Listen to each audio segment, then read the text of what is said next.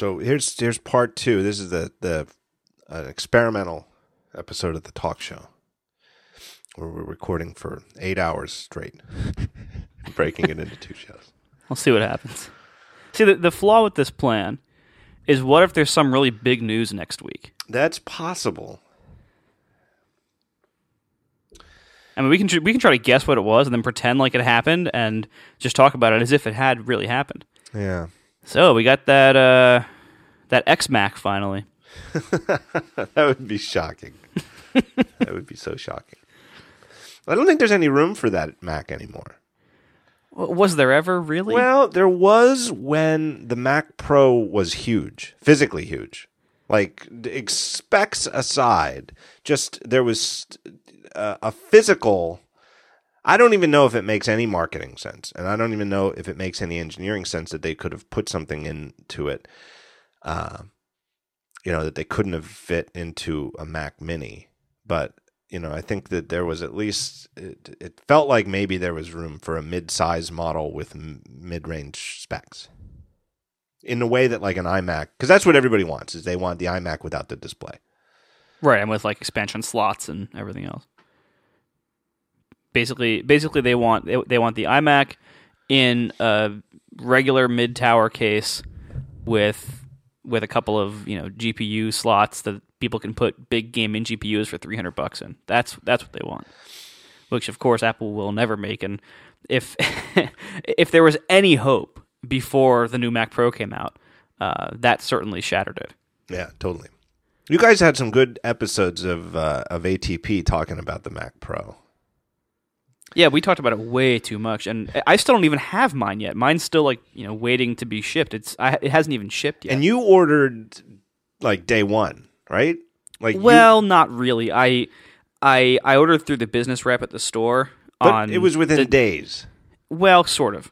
It was I ordered the day after they became available, but then I got cold feet on a couple of my very expensive options and chickened out and changed the order like two weeks in or three weeks in. So I kind of I, I imagine that that reset my position in the queue. Uh, so and now I'm getting a slower one later, which I'm not sure was the best idea now, but at least it's a lot cheaper. I suspect that a lot of listeners of this show listen to ATPI, so I don't want to regurgitate the whole thing. Uh, and if you don't, and you have never listened to the Accidental Tech podcast with Marco and John and uh, Casey List. Casey Liss, that's right. That's that was the best name. Just joke wise, that was the best of the three of us to forget temporarily. I didn't actually forget him, but I had to make the joke. Um, uh, it's a great show, really good show, and uh, comes out on a regular basis as opposed to an irregular basis like this one. Um, when do you guys record? We record every Wednesday night, uh, and then we release it. I, I edit Thursday morning, pass it off to Casey for final edit for final you know catching things. I do a final edit and show notes, and then we release it Friday morning. and you guys broadcast live. We do, yeah. Dan and I, I guess, used to do that. I forget if we did that for most of the run of the old talk show or if it was only a stretch of it, but uh, I guess it was a big stretch of it where we would do live. And uh, I don't know. I, I don't. Do you think that's worth it? It depends on the kind of show you do. If it's like if it's like an interview show, like the old pipeline and like Command Space now, um, if it's like that kind of show, I don't think it really adds anything. Um, but if it's if it's the kind of show like what we do, where it's just three guys bullshitting about tech, uh, and I, I think your show you could probably do it too. Um, it, it really adds something where it add- it adds you know it, the, the number of people who who listen is not big. You know, our show gets a usually about 275 listeners to the live stream, um, which as a percentage of our whole audience is really pretty small. But those are like 275 of the most devoted fans. Uh, you know, like those those people are like they love the show so much to listen to it live, and they usually provide really good feedback live. And so, if we're like kind of fumbling over a fact or Yeah. a URL or something, they'll paste it in. They'll they'll give it to us. It's And like the so world's can- best Siri because it's really, really smart people who Exactly. who completely understand the words coming out of your mouth and Exactly. and are domain experts in the things that you're talking about. Where it you- just it, it- the only thing is with live listening is that it, it- you can take it too far, which is like it, it it's also a distraction for the hosts. Like I, it's often hard for me to not pay too much attention to the chat room, and also it changes the nature of the show. Like it changes the way it feels to do the show because it's like there's there's an immediate immediate audience there, um, it, it- and overall, I think it's a net win for the kind of show we do because you know if we're if we start digging ourselves a little hole where we're totally wrong or off base about something, it gets stopped. it gets stopped, you know, v- very quickly. As opposed to you know, if you and I start digging ourselves into a hole now, we aren't even going to know for two weeks, and then it's Like going to be way worse. Imagine what the chat room would look like if the Celsius Fahrenheit thing was. you know what I really miss? You know, I'll tell you the one thing I deeply miss about uh, the chat room with the talk show was episode titles.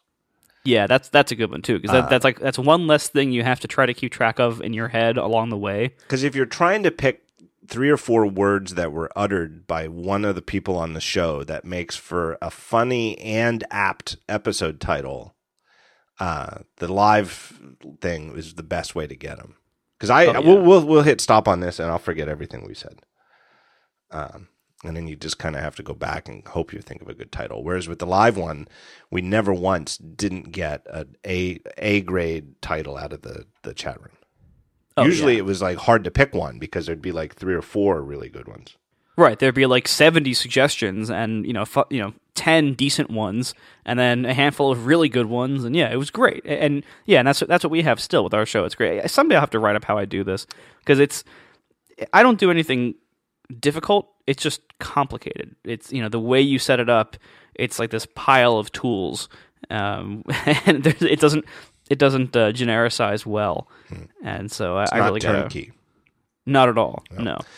Well, uh, to encapsulate though the Mac Pro discussion, and and you know it really is. It's it's like the the origins of the show, right? It was you guys wondering whether Apple was even going to do another Mac Pro a year or two ago.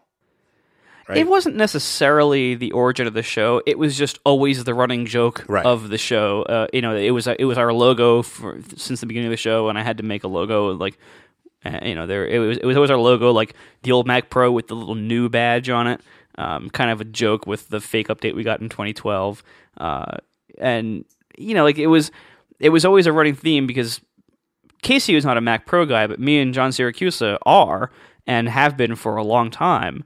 And so it was always this thing like, wh- when are they going to do a new Mac Pro? And then once once they announced it, then it was uh, well, what's it going to be like, and what's it going to cost, and what what are the options going to be? And now that it's out, it's like, all right, how does it perform? Is it worth it? What are they? You know, is it still right for us? And so there's a whole vast ocean of possible discussion that nobody except me and John Siracusa care about. No, but no, people care, and it's a, such a good. It's a perfect mix. It's a perfect example of how the three way mix of the show works, where you and John have are both into the Mac Pro and care about it deeply, but for very different reasons. Right. And Casey, as someone who doesn't have one and just lives off, I think two MacBooks, right? He's got like, or maybe Yes. he just has one. I don't know, but he's he's a MacBook guy. He's got yeah, like a two MacBook Pros, like a MacBook Pro at home, like and a Mac- home and a work, Home and a Uh, work. day and a night. Speaks to clearly speaks to the the masses and even the masses of people who listen to our show. I'm sure there's no doubt in my mind that most of the people who listen to our show, their main Mac is a is a MacBook of some sort. If not an Air, it's a Pro. Oh, definitely. I mean, just look at the numbers uh, that they sell. Uh, and so it's a good mix. But I think, you know, the gist of your multi episode long discussion, though, is that John is going to hold off. I And- think so. He he at least has so far held right, off. hasn't ordered it. Because one of the main things, I mean, it's. it's really hard to summarize the John Siracusa argument, but one of the main things though is that he's always been into gaming, serious gaming, and you know his ideal uh, Mac Pro would have either have either be configurable with gaming GPUs or somehow you'd be able to uh, you know as an expert user add them on, uh, and it doesn't. that it comes with these pro GPUs that are optimized for you know like professional d- video and design type stuff, which is very different than Right. gaming GPUs. and like and the high end ones do have decent gaming performance but not only is it not cutting edge but you pay a thousand dollars for it to be decent and not cutting edge Right, you pay an enormous uh, surtax if your interest is in the gaming. You're Right. you're paying for something that you're not getting any use out of. I mean, I think one way, and and I'm just paraphrasing Siracusa here, so I'm probably going to botch it because he's impossible to paraphrase too. But with gaming, you just want the the frame rate, and you want it to be able to handle lots of pixels at once and do these things. And if there's you know minor things that are imperf- imperfect in a render, it's one sixtieth of a second if you're going 60 frames per second. Whereas if you're rendering out a video, you don't want any imperfections anywhere. It's you're optimizing for a different case. yeah exactly i mean and the whole you know a lot of times the the pro gpus I I think almost all the time the pro GPUs are really almost the same or identical hardware as the gaming GPUs, uh, but with very very different drivers Right. and, and very different software. And a lot of times it'll have like, sub- substantially more RAM, maybe, or faster bus or something like that. But it's it's the same. Usually, it's based on the same hardware. And you know it, it's it's like the Xeons, uh, you know, with Intel. It's like it's based on the same hardware as the consumer stuff, but it's you know with some modifications and you know possibly different platforms. and they're they're uh, optimized for a totally different completely. purpose. Whereas the pro ones are, are meant so that every frame is perfect and then do them as fast as possible. And the gaming ones are do it as fast as possible and secondarily make them look as good as possible. Because if you're Right. playing a shooter, the last thing you want is a stutter between frames because you're going to get blown away. Whereas if you're rendering out a movie, the last thing you want is a frame in the movie that's got like a visual glitch in it. Right. And and with the new Mac Pro, it's even weirder because so there's two of these GPUs. You, they you have to order them the same, and if you're in Windows, they will they can work together to both render games in parallel. Uh, but if you are if you're using Mac OS 10, uh, one of those GPUs is basically always off unless you are doing OpenCL computation. Like it, it one of the GPUs does not control the screens and cannot control the screens at all, which is weird. So it's the new Mac Pro is is a very lopsided machine. It, you know, the old Mac Pro was this big, ungraceful generalist, which is what PC towers always have been. Um, it was it's this the old Mac Pro is this big workstation with tons of slots, tons of hard drive bays, um, a bunch of different CPU options. Even though they were all they were all fairly expensive Xeon chips, but still a bunch of different CPU options, a bunch of RAM slots.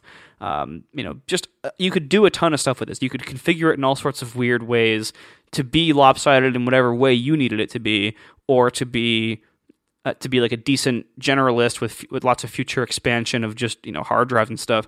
You had all these options. The new Mac Pro it comes pre-configured to be lopsided in one particular way, which is having tons of GPU power, way more GPU power, uh, and and not even for gaming, as you said, you know, tons of GPU GPU power for computation and for professional type apps than anything else, and pretty you know moderate moderate CPUs. Um, you know they're they're better than what you get on an iMac at most things, but not by a huge margin unless you're doing super parallel things, and you get the very expensive, very many cores chips.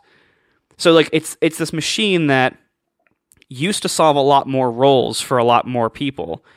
Now they've they've reduced that and they've they've made it more specialized. It's less of a generalist now, and so they've made it more specialized in a way that now fits me a little bit worse and fits John Siracusa a lot worse than the old one did. Yeah. Um, I have to say, I'm really, you know, I've bugged you offline about this that I'm, I need to buy a new computer. I need to buy a new Mac. And I was waiting for Mac Pros. I've been waiting for Retina. And that's a whole other discussion you guys have covered thoroughly is the, when are desktop size displays, 24, 27 inch displays going to go Retina? Um, and the Mac Pro, the one that is now new, is not the answer, or at least not yet. Uh, and so why wait any longer? I feel like the answer, and it really became clear to me after listening to ATP, is I should just buy a 27 inch iMac because that way, uh, like the thing that's always put me off on the iMac is I don't want to just I don't want to get rid of the display when I get rid of the computer. I'd rather put money into it, invest in a display that I'll keep for more years than I might keep the whole computer. Uh, but I think it's just not worth worrying about at this point price wise because I think when Retina displays for Macs come out, they're going to be expensive enough that the cost of a 27 inch iMac today is just not that significant. Probably, and you know, my theory is that is that 4K is coming first, and and probably pretty soon, probably this year. Um, to you know, if they wanted to do a true 5120 by 2880, is you know what is truly 2x the current 27 inch size uh, I, there's a lot of technological problems with that right now, uh, mostly relating to uh, bandwidth limitations of things like Thunderbolt and various interfaces. But for them to do 4K, everything's in place for that for that right now. They, they could they could ship a 4K Thunderbolt display today uh, that works just fine in all the new MacBook Pros, uh, not the Airs, but all the new MacBook Pros, everything that's Thunderbolt 2. So all the MacBook Pros and all of the new Mac Pros. And that could do software scaling the way the Retina uh, MacBook Pros do, software scaling up to bigger, better resolutions. So like all of this is in place for that to happen today. So that we could kind of say that's going to happen anytime now. Um, you know, I wouldn't expect an iMac update until this fall when the new Intel CPUs come out. Right. So I would say, you know, iMac update this fall has a decent chance of going Retina, and any time now there might be a Thunderbolt display, a standalone Thunderbolt display that would be 4K. So I think, however you look at this, it's pretty clear that desktops going Retina are going to happen soonish. You know, whether it's this year or next year. That's when you're talking about buying a computer, especially you buying a home computer because your current home computer is what six years old. Uh, yeah. Right. So so you, you know this is not a frequent purchase for you. No. So looking at this from that point of view, just, and and you're the kind of person you will care a lot about Retina. When Retina comes out on the desktop, you will probably want it. And so it's hard for me to say to you you should buy this new computer today when we are probably within a year of desktops going Retina in some meaningful way. I think the problem is that I broke the cardinal rule of computing, of buying a computer, which I used to follow pretty religiously, which is when you need a new computer, buy it and have take a little bit, take like a three month window of common sense in terms of being able to tell if there's a good chance that new ones might be coming in the next three months or so, and maybe wait, but no more than that. And and conversely, if the one you're going to buy is like three four months old, you know it's going to be okay for a while and then just buy it when you need it. In which case, I would have bought a new, probably would have bought a 27 inch iMac like three years ago. And, and the whole reason I didn't then was I thought Retina might be imminent. My enthusiasm Yeah. for Retina displays is such that I vastly, I t- convinced myself that they were coming way sooner than they than they are, especially once the iPhone 4 came out, and which was the first Retina device. And I just immediately thought everything's going to go Retina soon. And it's entirely possible that my enthusiasm for it is causing me to make these predictions too aggressively. You know, and, and I'm you know I'm not going to deny that. Uh, that that is very much a, possibility here that I could be way off on my timeline as well. This, you know, we, this could be three years out, and I'm saying it might happen this year. I, But- I've, I've said this before. I remember it was like 2006 or 2007. I don't know. It was a while back, and at WWDC, and they had a session about resolution independent Mac development. I mean, it's before iOS even existed, and they were like, there was, you know, they actually pushed it a, a, quite a bit the one year, and they wanted, you know, they you, you could use um, instead of bitmaps, you could use PDFs for like the elements. And Cabel Sasser and I, we just like had lunch the one day at wdc And we're like, Retina Macs, they're coming soon they're probably going to be out by the end of summer. we were so excited, and Cabel, of course, you know, the Panic guys, they made like their apps Retina ready. They made, they had like Retina ready resources in their Mac apps like six years ago because Right. Cabel, uh, you know, it had was so excited about it, and it just seemed like, hey, Apple's telling us to do it. And the, you know, a lot of times when Apple tells developers to do something, developers will be like, oh, "All right, maybe in the next version," and then all of a sudden they get bit on the ass because the thing that they were pushing it for comes out, Oh yeah. uh, and you know, could not have been more wrong. So yeah, I, I think if you if you want to keep your next computer for more than a couple of years, Yeah, I it say- shouldn't be an iMac that you buy today. Yeah, So whether it's an iMac that you buy this winter, this coming winter, or whether it's a Mac Pro that you buy today that you plug in a 4K display to when those come out, um, that's that's up to you, and that's that's vague. Um, I don't. I I think the better thing to do in your shoes is just to wait to see how this plays out, because you know it's. You're right. The cardinal rule of computers used to be, oh, just buy it when you need it because they're always they're always about to get better. But there are certain major leaps that it kind of sucks to be on the wrong side of. right. And so if you can foresee one of those major leaps, or if it's very obvious that one of those major leaps is going to happen within the next year, uh, I would. That's usually worth waiting for. I you know I feel like if I buy the iMac, if I buy a new iMac this month, and Retina iMacs or Retina Mac Pro, you know, Mac Pro plus a 4K display equals Retina comes out sometime later this year. I I mean I don't know. I could give it to I could find somebody to take the iMac off my hands. I don't know, or I could set it up for Jonas as a game machine or something. very very high end. Well, and that's the other thing too. I mean, one of the reasons why I ordered this new Mac Pro and why I ordered a fairly modest configuration of it, uh, why I changed the order is because I have that out too. Because my wife uses a Mac Pro. She does tons of heavy photography work with these giant RAW files that our cameras now shoot these days, and so she she's had a Mac Pro for three years now, and so I know like if a really crazy update comes out in a year that that I really really want. Maybe it's needed for Retina. Maybe the CPUs actually did take a meaningful leap forward with the uh, with the Haswell EPs when when those come out. You know, if there's some major new advance in a year in the Mac Pro line, I know I can give this one to my wife, upgrade her, which she wants anyway. you know, so upgrade her, and then you know get myself the new one. So I, I at least have that out. Uh, so yeah, that that's possible, but an iMac is a little hard to give away. Like it's easy to give away a laptop to like your family, your you know your spouses, grandparents, parents, whatever. It's e- it's easy to give away laptops. Uh, desktops are are much more of an imposition on people, Yeah. and so it's it's harder. So I don't know. Well, I still I feel like I you know if I get bit, I get bit, and I have to eat, eat it. But so you said when we were chatting about it on instant message, it's a it's as much of a pain in the ass as it is to package up and sell ship a like a MacBook. Like packaging, like if some if I sold it to somebody online, what a pain in the ass that is to ship a iMac. Oh yeah, I mean it's it's terrible. Like I I did that actually. There was one of those sites that buys old stuff from you. Um, you know, whatever one used to sponsor five by five, I forget the name of it. Um, but I sold it to them because it was Right. Because like they sent me the box and everything. It was just so. And even though like you know I know it, it's it's like selling a car back like to a dealer versus private sale. Like you can you can sell a car private sale and get a bit more money out of it, but it's such a pain in the ass. It's really not worth it a lot of the time. Most of the time, yeah, it's a huge I mean, pain in the ass. You got to meet I've- people. Oh, terrible! I, I I've done that twice. I'll never do it again.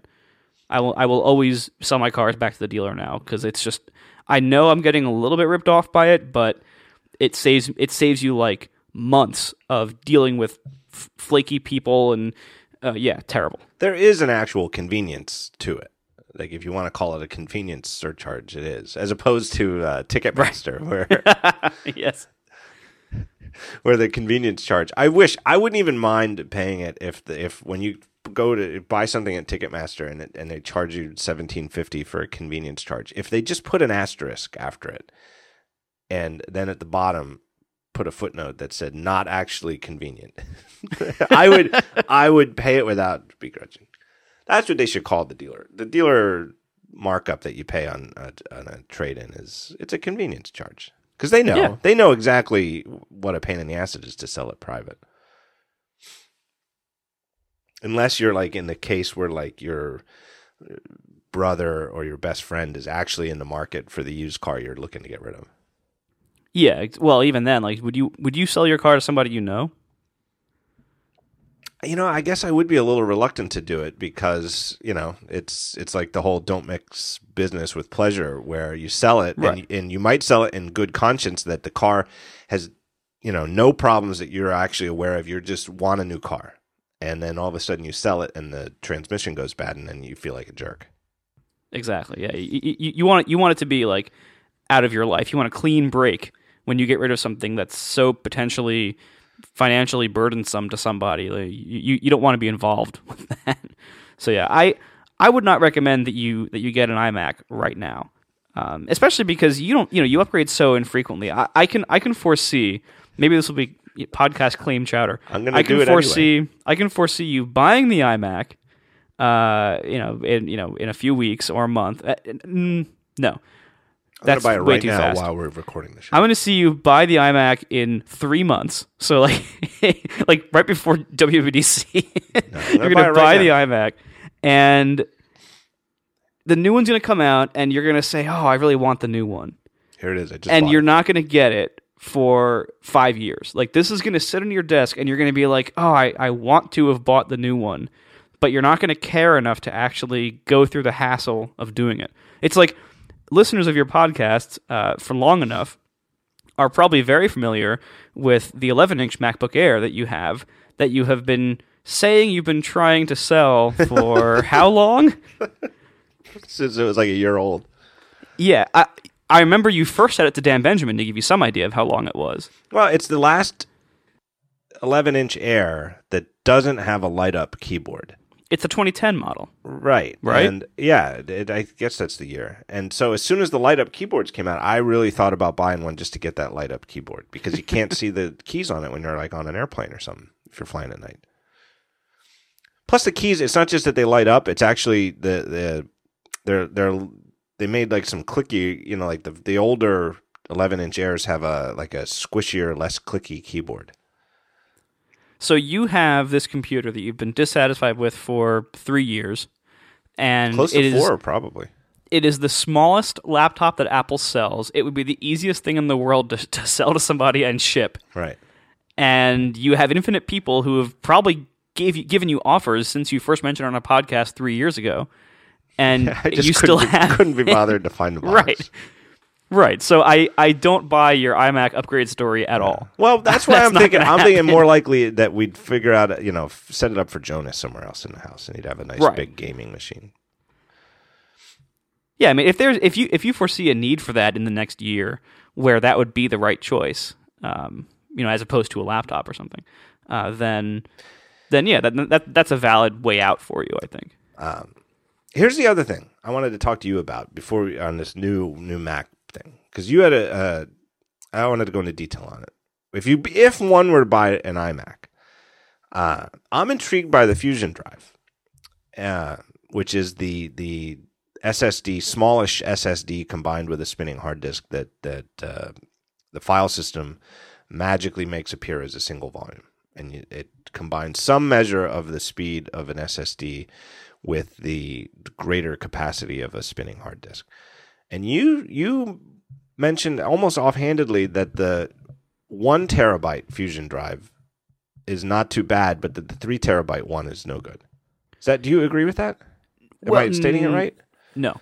Um, I mentioned that the that the a one terabyte SSD, a real all SSD, one terabyte SSD, which is now available on all the Macs, or most of them at least, that that while it is more expensive and smaller, is way better than a Fusion drive. Ah, okay. And so, you know, a lot of people when Fusion drives first came out, it was great. It was it's and it still is a great option. No question. It is a fantastic option and I would say anybody buying an iMac cuz it, it's only available on the iMac and Mac Mini, right? Yeah, I think as a uh, Yeah. if you're not going to get into a do-it-yourself thing with the terminal command, Right. know, it's it's only the Mac Mini and the uh, iMac. Well, and I think I'm not positive on this. I think the drives both have to be internal. I don't think it'll do it on external. So you pretty much stuck with like old Mac Pros, uh, iMacs, and Mac Minis. Um, so no, I'm not positive on that. Anyway, Well, and it wouldn't even make any sense with a portable because I mean, what's the sense of having a portable Right. a MacBook that that that the the startup drive is tied to an external drive. I mean, in theory, you could do it, but I mean, there's no way Apple. Would Well, you could also, it. you know, if you have one of the older MacBook Pros with the optical drives, you can do the thing where you swap swap it out for another hard drive bay Right. and stuff. You know, that's I've done that. It's it's it's a decent setup. Anyway, so Fusion Drive, whether you get it built in or whether you do the hacky commands to enable it yourself on the command line, um, Fusion Drive is good. And if you're going to buy a computer where that's an option, if you don't want to go all the way to the all SSD, or if you can't afford it, or if you need the space of the Fusion Drive, then do the Fusion Drive. It is way better than the hard drive. And whatever, I think they charge a couple hundred dollars to get it over just a hard drive. I actually have it. in front of me. I could tell you. So, uh, new iMac default hard drive is one terabyte spinning hard disk. If you want to upgrade to a Fusion drive, one terabyte. So same storage capacity, but now it's a Fusion drive. It's a two hundred dollar add-on. The Worth three it. No three question. terabyte is add three fifty. So it's 150 more than the one terabyte. Definitely worth it. Uh, you know, so that's that's great. And then here's the pricing on a pure flash storage drive. So 256 gigabytes is $200. So that's the same as the one terabyte Fusion drive.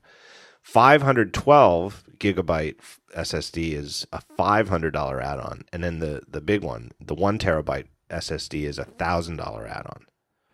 Right. So you can see, you know, this this gets expensive quickly. Right. And, then And all of a sudden, I'm looking at an iMac that I would not. I, I would definitely think twice about replacing nine months from now. You know, if Retina comes out. Right, because now it's four thousand dollars. Right. So F- Fusion Drive is very good. It is substantially better than hard drives, no question. But it isn't as good as a pure SSD. And this is not. I, I ran a Fusion Drive for a while before I bit the bullet and just bought a big SSD. Um, so first, I did. I, I've over the last few years, I've thanks to the freedom of the old Mac Pro, I've experimented with a lot of these different things. I first had two different small SSDs uh, over the years and I would do like you know the home directory on the SSD or do everything on there and then try to symlink certain big directories off onto hard drive and stuff like that. So I've, I've done a few arrangements there.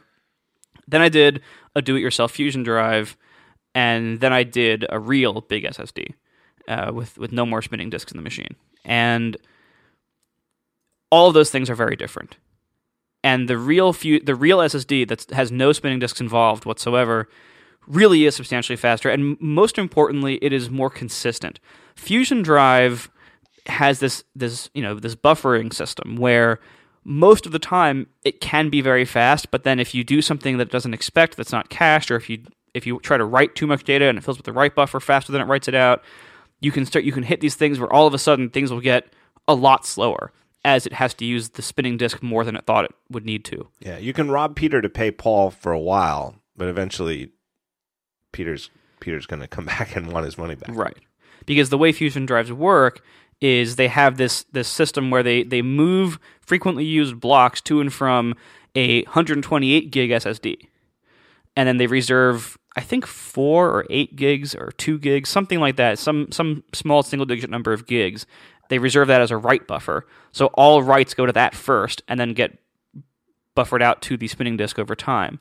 Um, and so and they so there's a system going going on behind the scenes that's shuffling stuff back and forth but the idea is it tries to put the most frequently used stuff onto the fusion or onto the ssd but because the ssd is you know a tenth the size or a thirtieth the size of the hard drive it's not going to be able to fit everything on there. And so it, it's going to guess wrong sometimes and you're going to have to hit the hard drive here and there. And so it makes for a very uneven experience in in, in my in my uh, experience at least. Like it's a very inconsistent uneven thing where where you'll have a fast system most of the time but then all of a sudden something will beach ball and page and you'll hear the hard drive like what? What? This this is slow? Come on i used to do this yesterday. You know like it's it's not as good so it is way better than a hard drive which is that slow all the time Right. for everything it's way better than a hard drive I- but if you can afford to get the all SSD, it is worth it. And I, and I take issue with any kind of comparison that said that like you know when I, I was putting out comparisons with like you know if you configure a Mac Pro and an iMac with equal specs, uh, the price difference is actually pretty small. And a lot of people took issue with that, saying, well, no. The iMac, you can get the Fusion drive. It's the same thing. Trust me, it's not. Right. And that's why, you know, if you're going to make a price comparison between the Mac Pro and the iMac, you should really do a fair comparison where they both have all SSD storage. Uh, one of the reasons that I've been I've had this MacBook Pro that's my main desktop since 2008 is that I forget exactly when I did it, but I um, it's been a while though. It might have been like 2010 or so. So like that was years, also with Dan. Yeah, two years after I bought it, and I replaced the hard drive with an SSD as the startup drive, and it's uh, I think it's a 200 gigabyte. Yeah, it's a 200 gigabyte drive. Um, and it made such a difference that it felt like I bought it. It felt like a it like I bought a new MacBook Pro. Like it, it felt like I have, had a brand new machine that was way faster than the old one. So it it feels still feels to me like a three year old machine or a four year old machine, not a six year old machine, because it was so much faster just replacing that. That's not a Oh, great yeah. example compared to an iMac either, because iMacs can have faster drives than portable, you know, mobile drives. But it is still a, it's a night and day difference. I mean, that more than anything, you know, I, I've been analyzing and writing about debating between laptops and desktops for years now because I'd always face those questions myself. And one of the reasons why I used to justify going Mac Pro only in the past, uh, instead of just getting a laptop, was there was this massive difference between the performance of desktop hard drives and laptop hard drives. Uh, because the desktop hard drives could be so much bigger, could use so much more power. They were able to just completely mop the floor with, with laptop drive performance. Now, though, there, that gap is way smaller. And now the gap is gone, effectively, because SSDs are tiny and they don't use any power. Even the good ones are tiny and don't use any power. So you get the exact same SSDs or these PCI Express modules, you get the exact same ones between laptops and desktops. So now you have the exact same disk performance, and it's amazing. It's shockingly fast, thousands of times faster than old hard drives. So the gap between laptops and desktops has closed more than anything because of SSDs. The other thing that it heralds is is like the end of of physical feedback from your computer. But and we talked on the previous episode we recorded, you know, about the old days of the 80s and 90s and, and modems and uh, floppy drives and you know, spin even today a spinning hard disk, you can hear it. It Yeah, makes just that sound of the hard drive grinding in your 90s PC when you did anything. Right, but older hard drives were a lot louder, and floppies Yeah. were louder. I mean, you'd feel it. You could feel a, a floppy being used physically. Um, you could always feel on a uh, on a MacBook when it had a DVD in it or a CD, you could feel the spinning. Uh, you know, and we don't think about it with iOS devices because iOS devices have always been SSD only. But you know, as hard drives die out, uh it's like the last physical it's you know i don't know there's something about that where i still associate computers like a, a computer that you're using hard you can somehow hear it and feel it and that's it's like no longer the case by Oh, all yeah, reports the- especially like the new Mac Pro, it has it has one moving part, the fan. That's it. That's crazy. If you look, th- even most Macs have more than one fan. right and by know, all like- reports so far the the mac pro fan is pretty darn quiet and there's a pretty decent chance that the other ambient noise in whatever room you work in you won't be able to hear the fan above it Yeah, and that's amazing. You know that, and uh, you know that's that's probably one of the reasons why they don't have any hard drive bays. They didn't even bother with that. They don't have, you know, any certainly any optical bays. I don't think anybody even cares anymore about that. Um, you know that one of the reasons why is because they were all the advantages they were able to have with this this enclosure by just having one central place where all the heat goes and then one nice big quiet fan to blow it out. That's awesome. And for so many reasons that's just cool. And it's it's an amazing thing that you have not only a computer, but the highest end computer in the lineup that only has one moving part and you don't even hear it. That's amazing. Yeah, I don't even mean to imply that I'm nostalgic for it, and, and I'm not quite to Siracusan levels, but uh, I've always been annoyed by loud computers and loud fans. uh, and and certainly like humming or or a, you know certain frequencies of a you know anything you can hear. Oh, that's one area when I was when I was building my own PCs back when I was a PC guy. Uh, I I spent so much money and bought so many weird things to try to quiet my computers down. I've I had like these mounts for the hard drives that had these big like rubber band kind of gaskets in them that you so you, the hard drive would be like suspended in rubber bands. And I had Dynamat, which people are supposed to use on car doors when installing car stereos that vibrate too much. I had Dynamat lining my case and this special like carpet material from Germany that was supposed to make the case even quieter and these giant heat sinks with these big giant slow fans. I, I spent hundreds of dollars trying to achieve the volume levels of every Mac. Even even towards the end of that time, even Dell's were you know even like PCs from regular vendors were shipping that were quieter than what you could build yourself because they would get the big fans, the big heat sinks. And Right. It was this constant battle. And well, do you want your computer to be fast and have this you know hot GPU and hot CPU and three or four hard drives, or do you want it to be quiet? And now you don't have to make that choice anymore. Now they're just all quiet, which is fantastic. Yeah, and I think it's the sort of thing that once hard drives really do go away, and for you know an awful lot of people, you know anybody with a MacBook Air who really lives off it on a day to day basis, hard drives are a thing of the past. Or I guess the new MacBook Pros, right? They're all SSD. Yeah, all the retinas are all SSD. Um, in hindsight, once that happens, the idea that your computer used to make noise and you'd feel it sp- spinning and vibrating is going to seem so antediluvian. You know that it'd be like like it's a Rube Goldberg contraption. You know that there were like marbles going down a slide that shot over, uh, you know, a flame and ran into a series of dominoes that were set up and if they fell exactly right then your data would come out as it was intended. That pretty much is how they worked. right. Like i really do think uh you know uh, even my son who's 10 but you know certainly for for adam it's the idea that your computer spun around real fast to read the ones and zeros and you could hear it. You would just hear it going as it worked and then you know you'd know like you'd get worried in the old days you know to get worried when you stopped hearing your computer because that meant you know something Right. terrible had happened It was it was actual feedback that was useful. Right. I mean, and to think, you know, to to think that not only not only did we have all this motion and physical noise, but when you think about what what these hard drives actually do, so that be, you know before before I did SSDs, I'd experimented with 15,000 RPM desktop hard drives from you know the Western Digital Raptor series that nobody should ever buy because it's not worth it.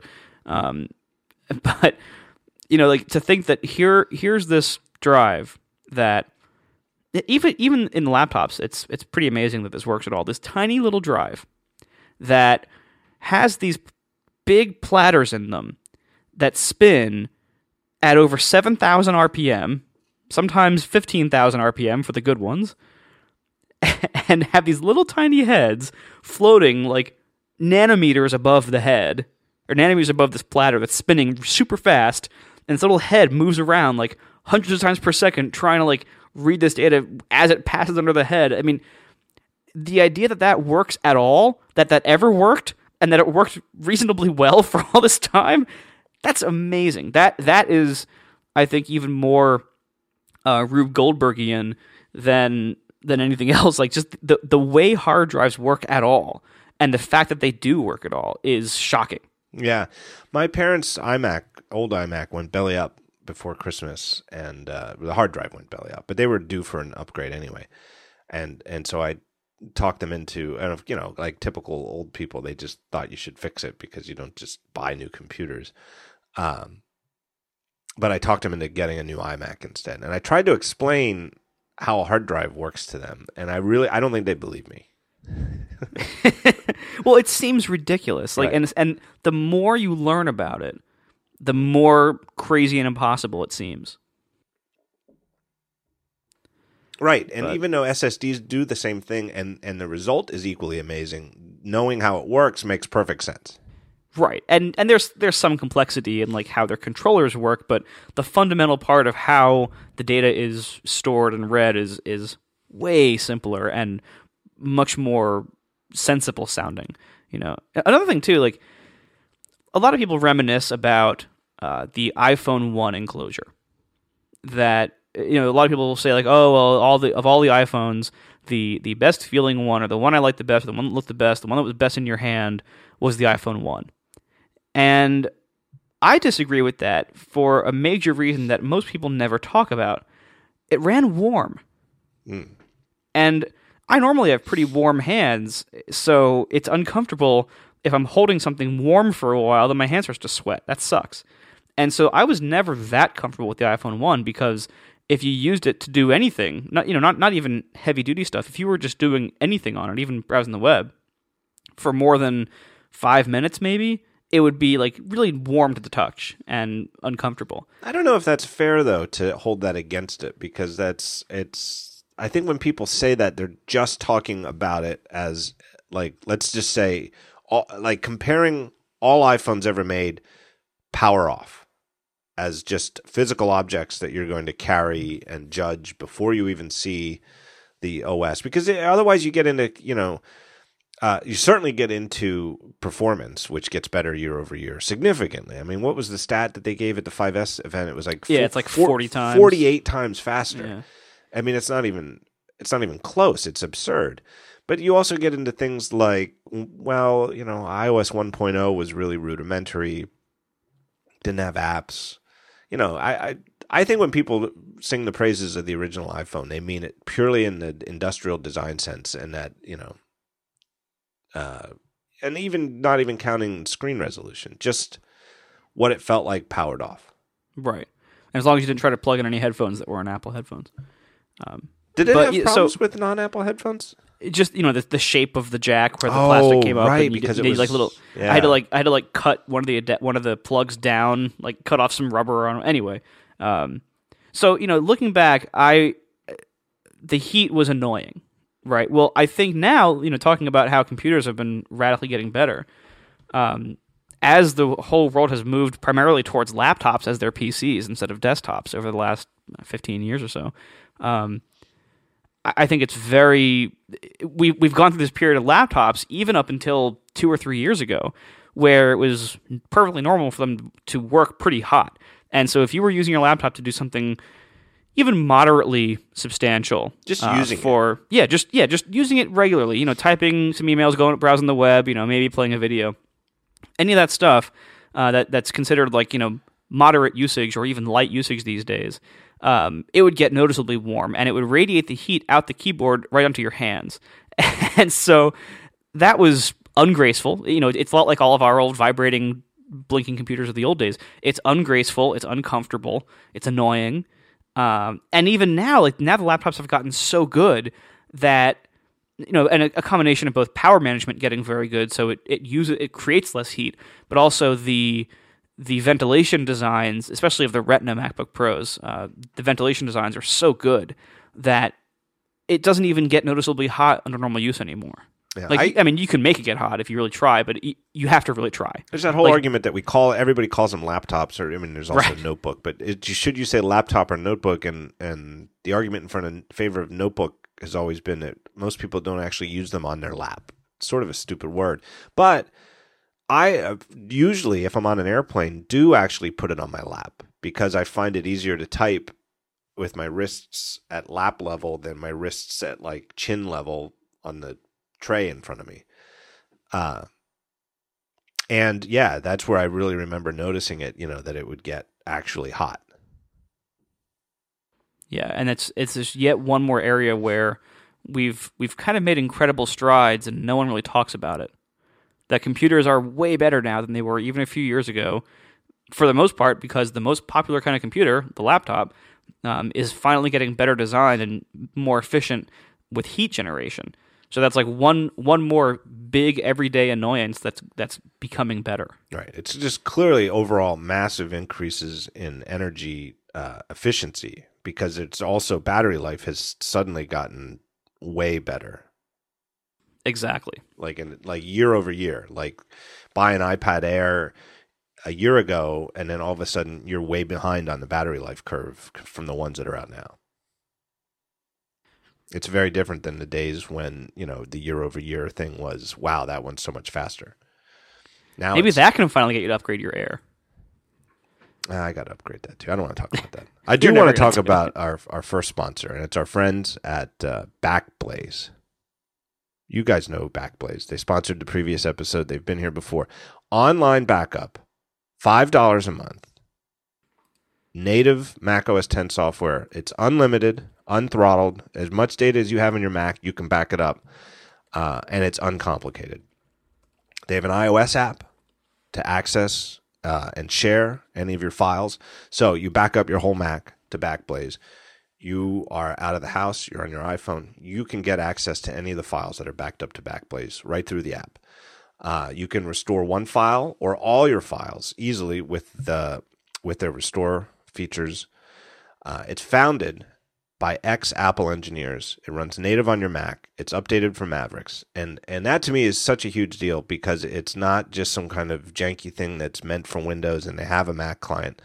This is a service that is for Mac users by Mac users slash engineers. Um, and it's no nonsense uh, offer. There's no add-ons or gimmicks or additional charges. Uh, you just pay five dollars per month per computer, and you get unlimited unthrottled backup for that computer.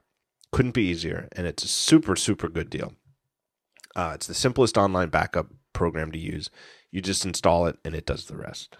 Uh, what it's just five dollars a month. You'll sleep so much better with the peace of mind knowing that your whole Mac is backed up. Not just backed up, backed up online out of your house. So if your house burns down, you get robbed, anything that could go wrong, right there. If your back, if your only backup is say a time machine uh, hard drive connected to your Mac, you don't have to worry about it. You've got something out of the house.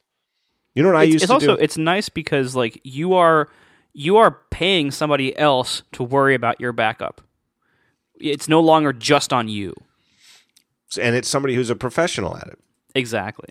I used to uh, before Backblaze. I used to my offsite plan was that I had two sets of SuperDuper clone backups from my stuff, and every time I would go um, home, and my uh, you know Amy's and my parents live in the same town, I would just take it with me and swap them out uh, with a copy stashed at my parents' house. But what I was stupid because I I forget sometimes or I wouldn't have it up to date and then I ended up with like a, a the one that was off site was like 11 12 months out of date. right. So I didn't really have an offsite backup. Like anything that revolves and I thought well maybe I could make it more convenient. I could get like a safe deposit box at a bank here near my house. But I don't want to go to the bank on a regular basis. Who does that? Who wants to do who wants to take a hard drive to the bank and then get a manager to I mean it's sounds good and a bank is in theory a, a nice secure place, but it's stupid. Backblaze, you just install it and it just it's just there. It's just offline and you don't have to worry about it and it's up to date all the time. You don't have to remember to do anything. I think that's a rule a good rule of thumb is any backup system where you have to remember to do something is not really a backup system. Exactly. And Backblaze is that sort of thing. What do you do? Go to um, backblaze.com slash daring fireball and uh, they'll know you came from the show. Backblaze.com slash daring fireball and you'll find out more. Great, great, great sponsor. All right, here's what I want to talk about. I want to work this out. I want to I want to do the definitive discussion on big screen iPhones. Talking of speaking about old iPhones and iPhone displays. Because No, last no week pressure. well, I don't feel like it should be that complicated. No, I- hopefully it won't be. But people it's like the rumor mill is all over the map on this. And um I guess it was on Friday, the Wall Street Journal. Like the big news of the day on Friday was uh, a report in the Wall Street Journal that Apple is working on two bigger iPhones for this year. Uh, it was like one of them bigger than 4.5 inches diagonal and one of them bigger than 5 inches diagonal and that one's further along than the other and blah blah blah. And I, uh, number one i don't understand how they think one that's in preliminary development in january has any chance of coming out this year. Like that's not how it works. And I know with the original iPhone, it was a little bit seat of the pants in terms of that that the industrial design was tweaked a few months before it was unveiled in January 2007. And even some of the major components were updated between when it was announced in January 2007 and when it went on sale at the end of June that year. Like the biggest one is that in January, when it was announced, it was going to have a plastic display. Right. And they made that switch from plastic to Gorilla Glass in between January and June, um, which is a huge deal. But that's, you know, the original iPhone sold like a couple of million in the first year. Like, and I'm not saying that was easy. I'm sure it was difficult, but Apple sold 51 million iPhones. Now they weren't all 5Ss, but they sold 51 million iPhones in the quarter that just finished. Like they they can't change things a few months in advance anymore. Like that's part of the problems that they face in in this era when iPhones and iPads are such sell in such remarkable quantities. They have to get things set up uh, at least a year in advance, if not more. and they have to only do things that can be high yield because they have to make so many of them that they you know they can't afford to use like a, a cutting edge screen technology that is going to be low yield for the next 18 months they can't do that in the iphone they can do it maybe in something else but not the iphone So I've started exactly. I completely agree with that. They cannot have low yield. Can't do it. Like they might be able to now. Next time they come out with a big new thing, you know, uh, what an iWatch or whatever that you know, just pick any new thing.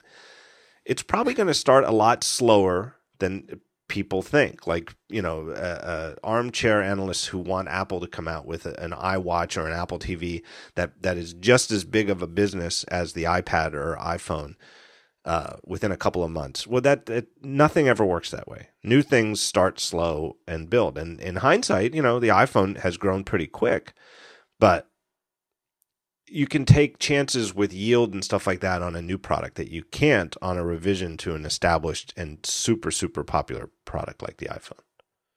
Exactly Doesn't make any sense. So there, right there, the Wall Street Journal printed something that to me doesn't make sense, and they should know better. Like you know, as reticent as Apple employees are to tell you, you know, any kind of secrets or what they're working on, it it's not that hard to find people who will let you know that the time basic timeline on hardware for iOS devices is really surprisingly long. It's you know, I'm not saying they can't change anything a year in advance, but it, it's long, you know, whatever iPhone or iPhones that they're planning to unveil this year, they've been in the works for, you know, years, not months.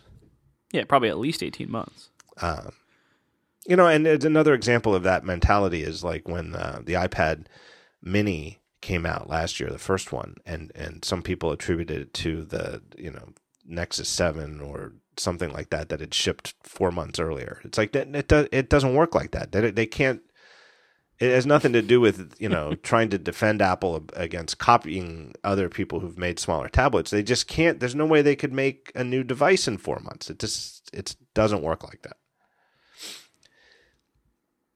Here's the thing: I don't understand this. And, and Bloomberg had a story a couple months ago, halfway similar to the Wall Street Journal thing, about two different sizes of bigger than the current iPhone display.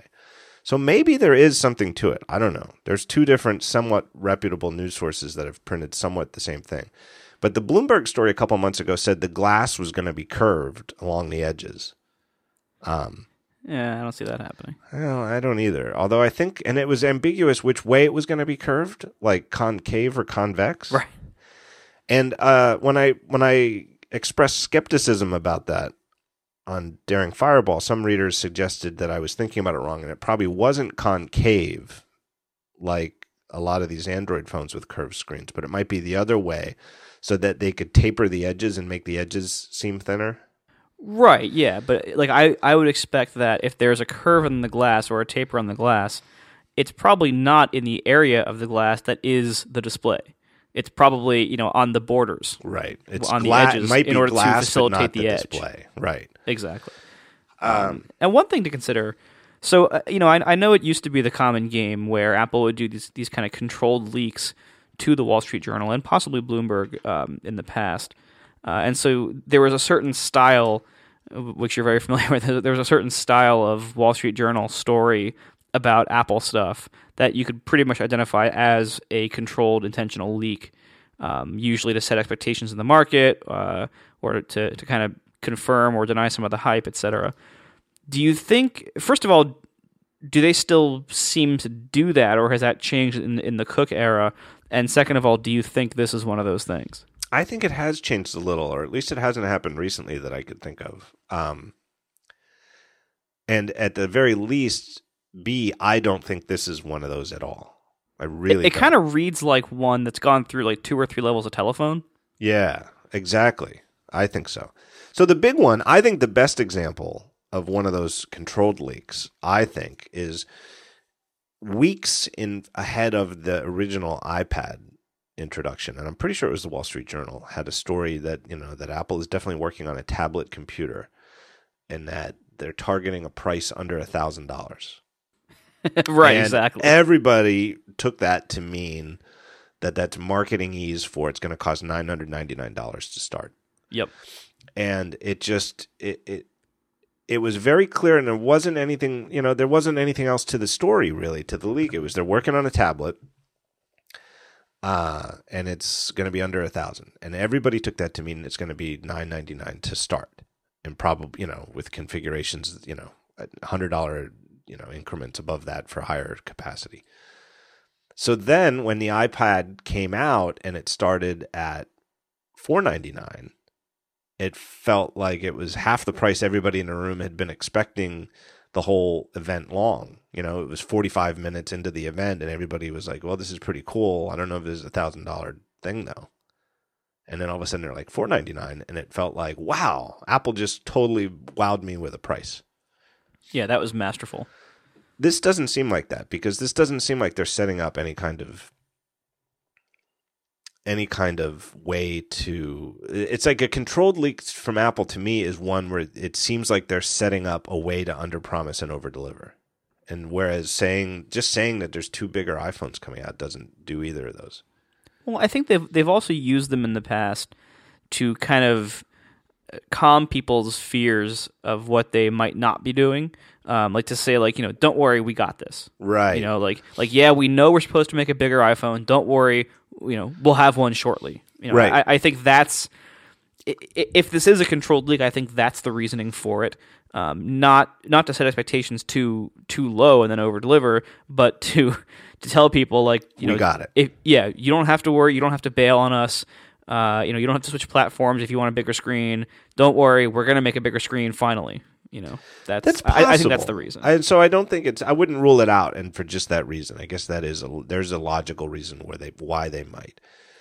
The two thing though confuses me tremendously. Yeah, that's that's also yeah. So the fact that, that they're saying there's two new ones, I think not only is unlikely, but it's a really weak story the way they've written it. Like, oh, this one's really kind of early because lots of stuff isn't early development. It doesn't mean it's going to come out, you know. And then the way it's written with like not with actual screen sizes, but just saying it's going to be larger than X. Right. So the small one's going to be larger than four and a half, and the big one's going to be larger than what five, five and a half, whatever it is. Yeah. It's like that's a that's a weird way to say it.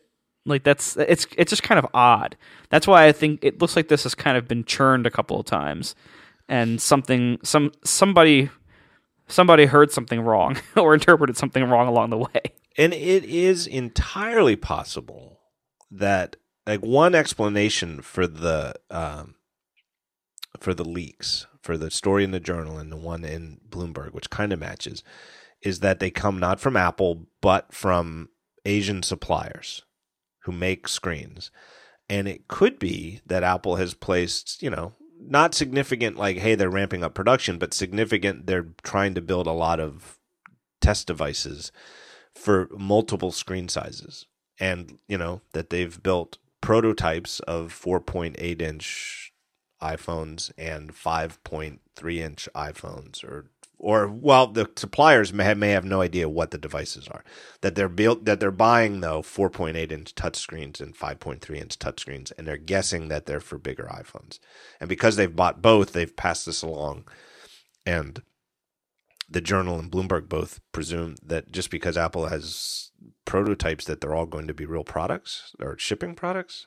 That to me makes sense. That the, it's just they're just underest just completely misunderstanding how Apple does product development. Right. And you know the other thing too, looking at the timing of these announcements and and and the scale of the iPhone, uh, the iPhone has reached a scale where it's very hard to surprise us with hardware anymore.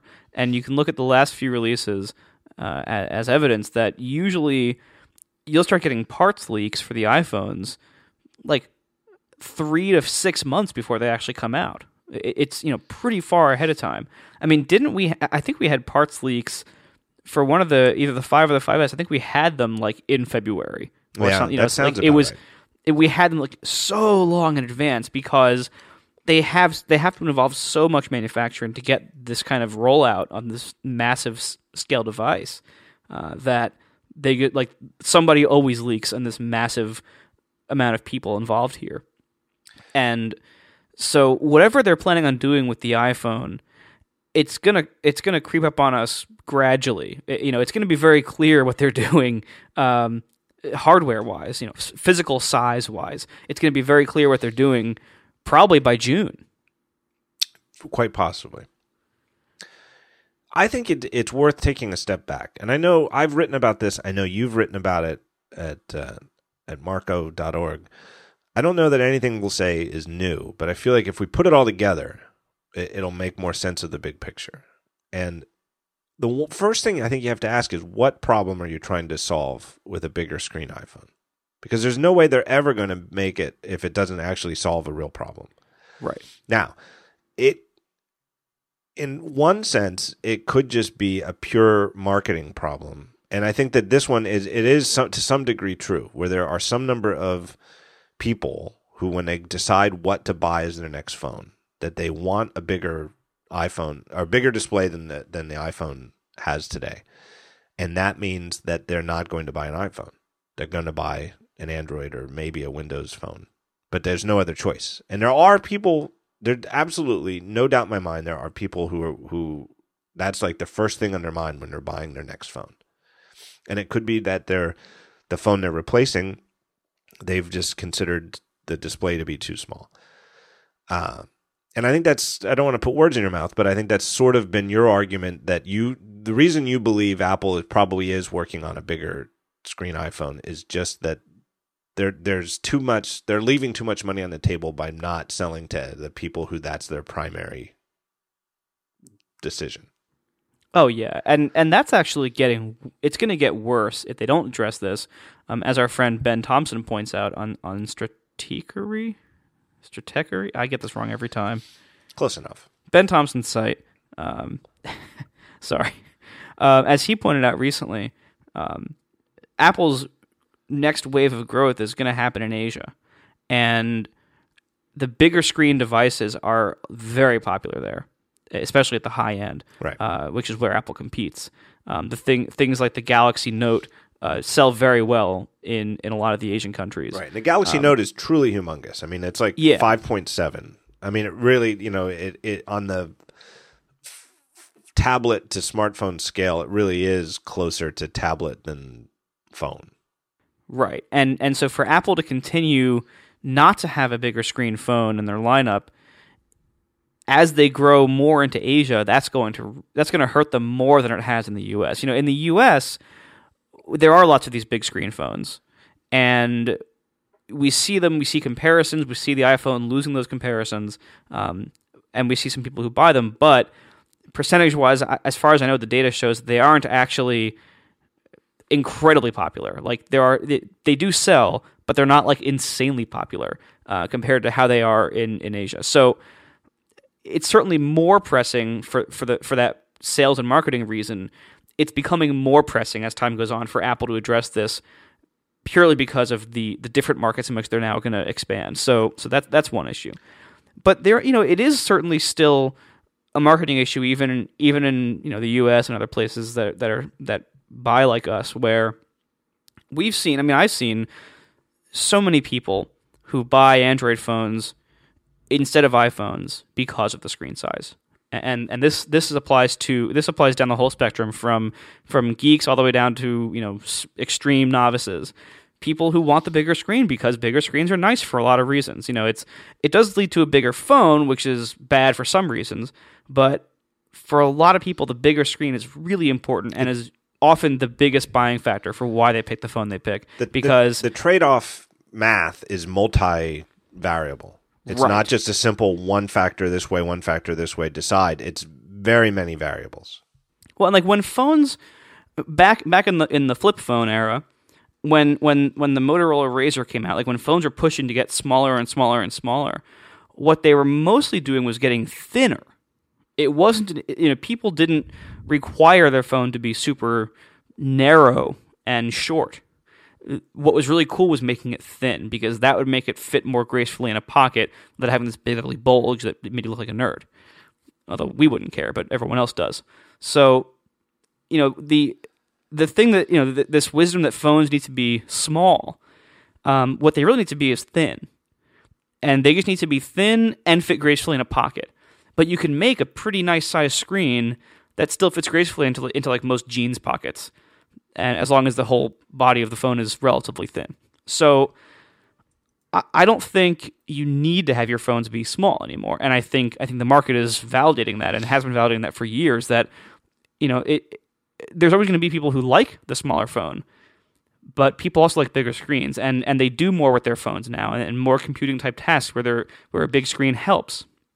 And so the standards now are totally different and I think people really like for me, I mean, would you buy one if if, if they made one say an inch bigger, so you know, f- or almost five inches? I can't be, answer greater that. than four and a half I, in quotes. I can't answer that yet because the next thing, before we talk about this, which is okay, marketing wise, there is a there is a problem to be solved, but you can't just solve it by saying make a bigger iPhone. It has to. There has to be a specific. It has to be specific. It has to have an exact pixel count.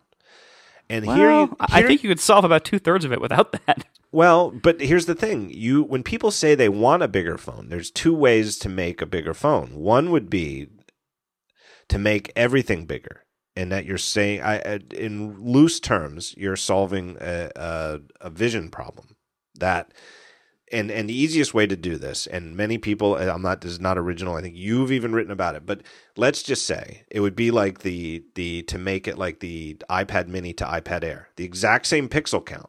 So it would be 1136 vertically by 640 horizontally, and instead of at 332 pixels per inch, it would be at like the iPad Air's resolution, 264 pixels per inch. It comes out to like 4.9 inches diagonal Yeah, four point nine four. the software would just run. And so the relationship between big iPhone and smaller iPhone would be exactly the same as iPad mini to iPad Air. Right. And the problem that it would solve is that if you think text is too small to read on your phone and that pictures aren't quite big enough, you want video to be a little bigger, but the exact same resolution, buy the bigger one. That's not what everybody wants in a bigger iPhone, though. The other problem you could solve is putting more information on your phone, packing more pixels in. And so, you know, Apple doesn't compete on specs all the time. In fact, famously, sometimes does stubbornly doesn't. But there are Android phones with true 1080p displays. So it's like 1920 by 1080 pixels, which is a lot more pixels than an iPhone 5 or 5S.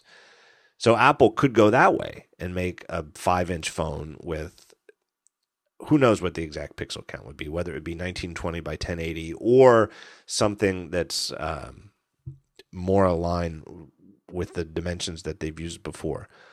Um, and keep the resolution at 332 pixels per inch, or even increase it and go to like 400 pixels per inch, like HTC has in some of their phones.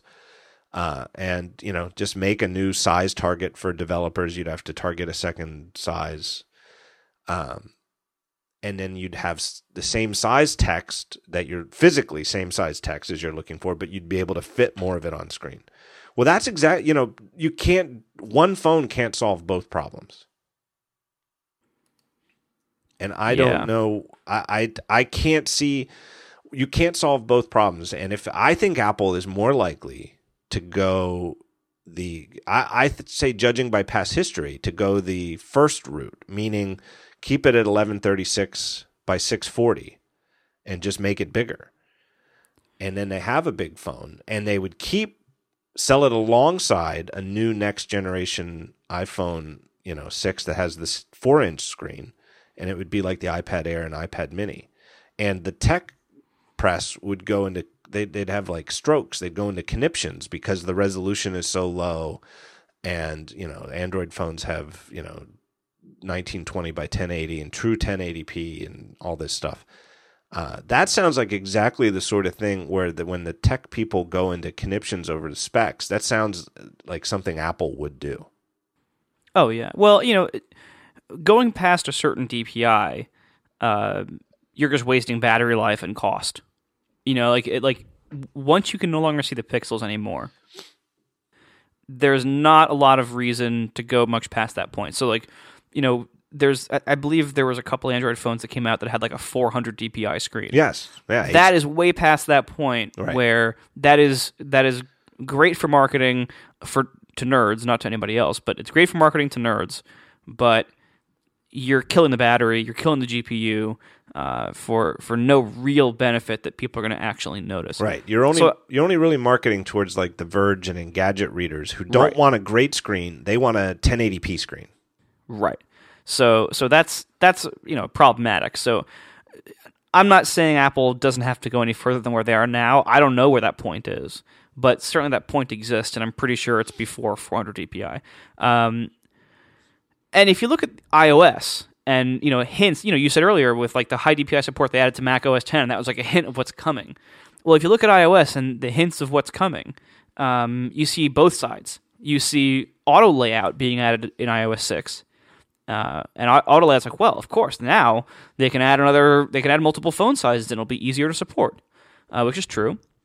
And then iOS 7 comes along and it has dynamic text size. and you can say, well, now they can just keep the same resolution, blow everything up, and let users adjust the text size system wide, which is also true. So there's support on both sides of pretty much equal weight. You can look at the iPad mini versus iPad Air. That's a huge example of saying, well, they did it like this here, and it works just fine, and nobody really complains, uh, although it was the opposite direction. Uh, so there's there's that issue. So I don't know. I I think it would it would solve a lot of their a lot of the demand for a bigger phone. I think would be solved both ways, and so they could do the easier way of saying, well, we'll just make everything bigger. Um, but also, the iPhone is such a major product, such a major platform for developers that they could g- just go ahead and add another size and say, "Hey, developers, suck it up," you know. And if they are planning on adding two models, if that actually is the truth, whether it happens now or or we get one now and one the next cycle, um, maybe those two models both have the same resolution that is higher than the current resolution. Right. Pixel count. So maybe that's how they do it. Maybe they they add a higher resolution than what we have now, and they apply that same resolution to both of those new models. One's just bigger than the other. So maybe that's how it's done. Uh, the iPhone again, it's a big enough product they could go all these different ways. Um, one thing I wanted I wanted to mention also, I, I brought up this email for this show. I got an email from uh, a reader, and I haven't gotten permission to use his name yet, um, so I'll leave him anonymous for now. But he he pointed out that you know a lot of the arguments that that you and I have both fielded, uh, and along with other people, is like, well, they can just take one of the existing screens they're making, and you know, as the panels being manufactured, just cut them to different sizes, and to make a new size screen of the same DPI. Uh, but as this reader pointed out, um, that's kind of weak because historically they haven't really done that. Because a lot of times when they change, when, when they bring an old screen uh, density to a new size, they change the screen technology too. So Yeah. like he, he pointed out, um, like the 3GS had had a TN display, and the iPad Mini was IPS. Yeah. So that that broke completely. And then like you know, there's some of them have different substrates. Like some of them will be uh, LTPS, some of them will be IGZO, um, amorphous silicon for some of them. Like you know, like there's all these different technologies that are being changed also. So and the iPhone 5 and 5S, while they are at 332 DPI, the same DPI as the iPad mini, the iPhones have full RGB spectrum, and they have that thing where they're fused to the glass, which is different than the cutting of the thing. But they're, you know, Right.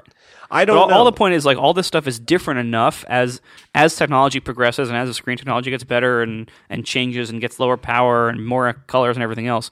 Um, the likelihood of them like cutting the same panels to, to two different sizes for two very different products, especially uh, across a couple of years, uh, becomes pretty small. And so, it, like, if they're going to retool everything anyway, or use a different process anyway, then they can change DPIs too. So I don't think we need to put too much weight into, oh, well, they can just multiply this DPI into this technology.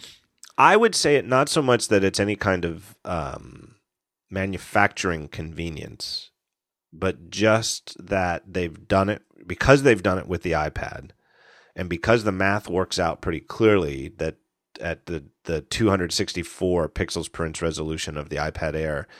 Uh, an iPhone would be 4.9 inches, which is noticeably not humongous, not you know absurd. It's right in line with a lot of you know market leading Android phones, but noticeably bigger than the iPhones we have today.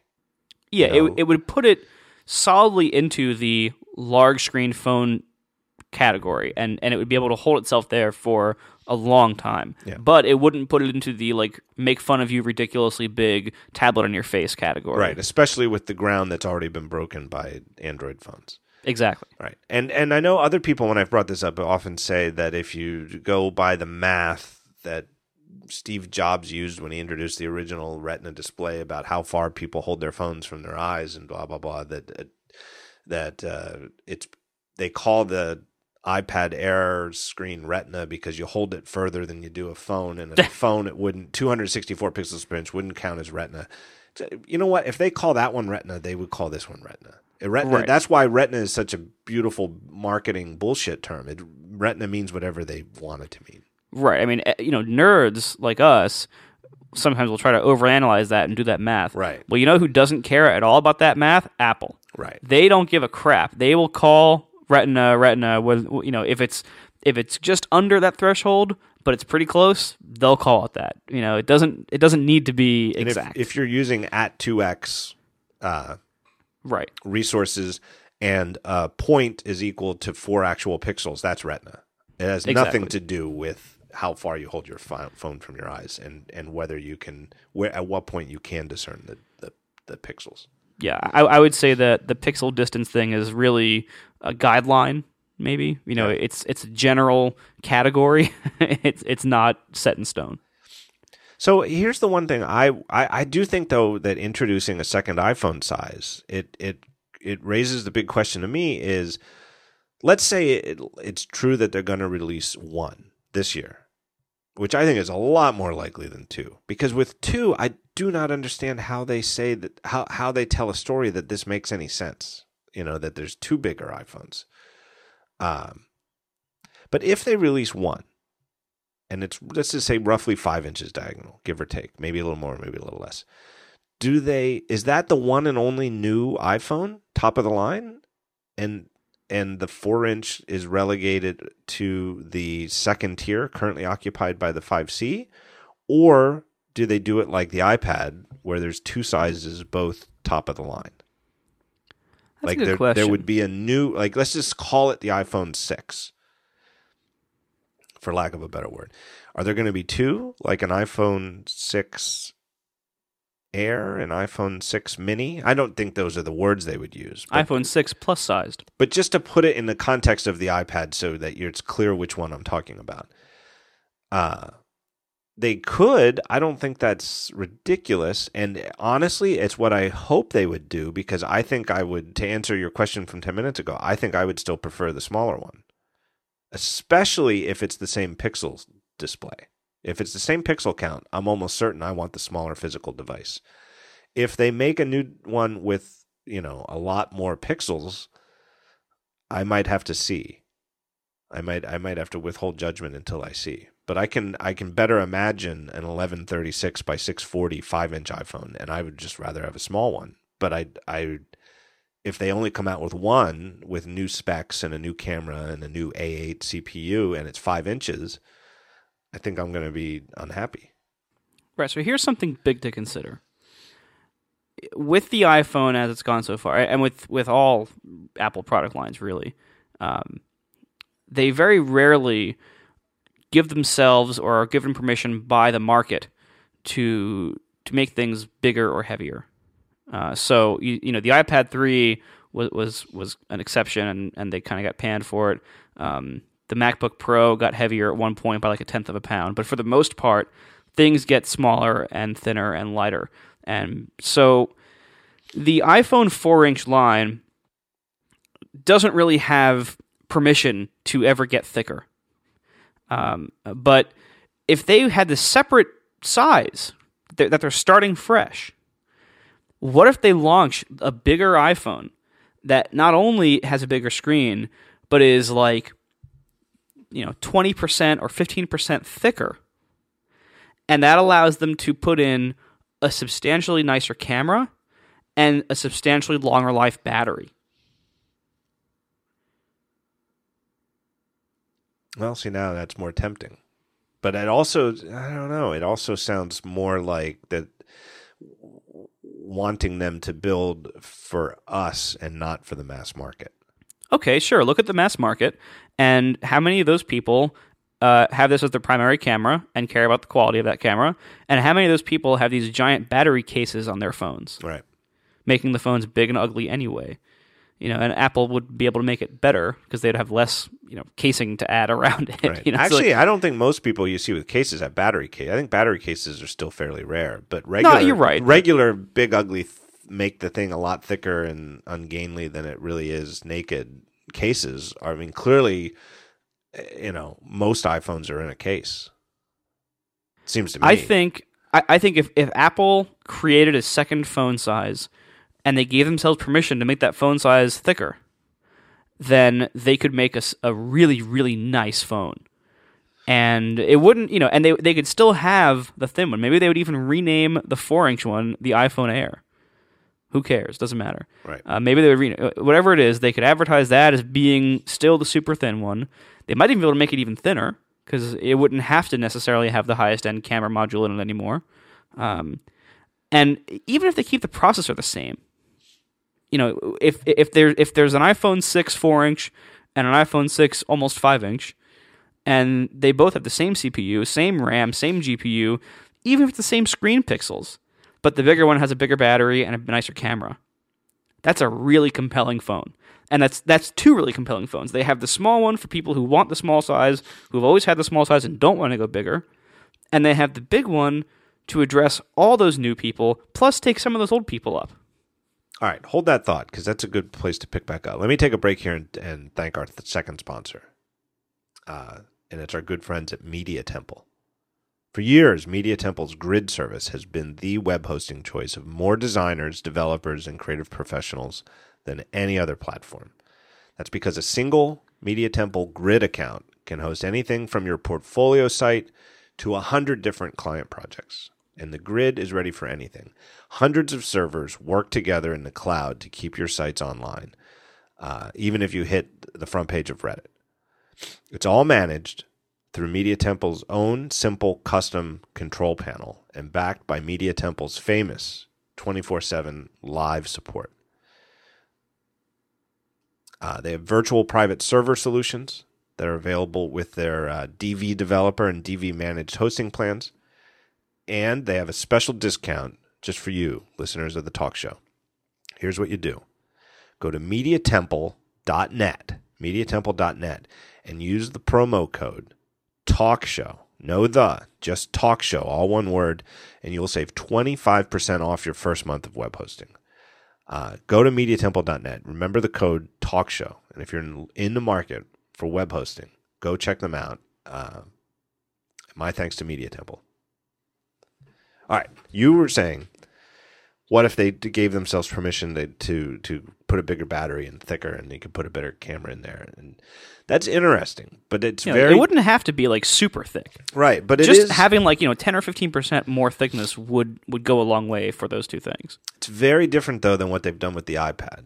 But maybe phones are different than so different than iPads that it's not. You know, it would be the opposite thing. Because right, because that's the thing with the choose choice between the two iPads is you really only have to choose between size.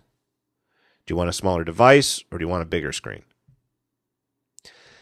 I think that's more. I in my gut that tells me what they would do with the iPhone. But your idea is definitely tempting, and it would. Your idea makes it a tough decision for me, whereas my idea makes it an easy decision. I'd still want the smaller phone. But see, I, I think if they made a larger one, they would want it to be the higher end one. Maybe charge a hundred bucks more. Either way, like they they would want it to be the better model. So Greg Knauss tweeted this week um, that a standard business card is almost exactly the same size as an iPhone 5 5S display. And I So? never noticed that before. Credit cards are roughly the same size too. Well, I, I took a business card off my desk and covered the screen to try it, and it's it's true. It's almost it's way closer than a credit card, a business card. So take a business card. All that really matters on the iPhone is the screen, really. I mean, and iOS sort of depends on a well, really as it stands today depends on the home sensor and it has the the fingerprint thing, which is a big deal now. But if you hold a business card in your hand and pretend it's a phone, it's phenomenally smaller than an iPhone 5S, just as a thing. And so, in theory, just to show the same amount of information at the same physical size, the minimum, you know, you you could make some kind of futuristic sci-fi movie gadget that's a, an iPhone that's the size of a business card. You'd have to do something different. You'd have to replace what the home, you know, the home button somehow. Put it on the back, put it on the side. I don't know. Just but I'm just saying there's room for the iPhone to get a lot smaller without shrinking the display size, which is what that tweet put in my head. That if, you know, like what I call the chin and the forehead on the iPhone could have significant room to shrink. And if they kept a sort of iPad style, you know, that the you know the way that the two iPads today look like big brother little brother of the exact same design. If they did this and had significantly smaller um, chin and forehead on the phone, uh, the big iPhone may not be all that big compared to what we're thinking today based on the chin and forehead size of all the iPhones to date but the display would be bigger. And the four inch display one, if they still make them, could be smaller, not just thinner, but it could shrink the other way and sort of come down in size to like what a lot of cell phones used to be before the smartphone era. Well, actually, it's already pretty close. Honestly, it's already pretty close to that threshold. Even the, like the iPhone 5s, looking at it on my desk, like if you compare this to a Motorola RAZR, um, it's even even that that one that came after the RAZR that was a little Right. bit thinner too. It's actually not that much larger.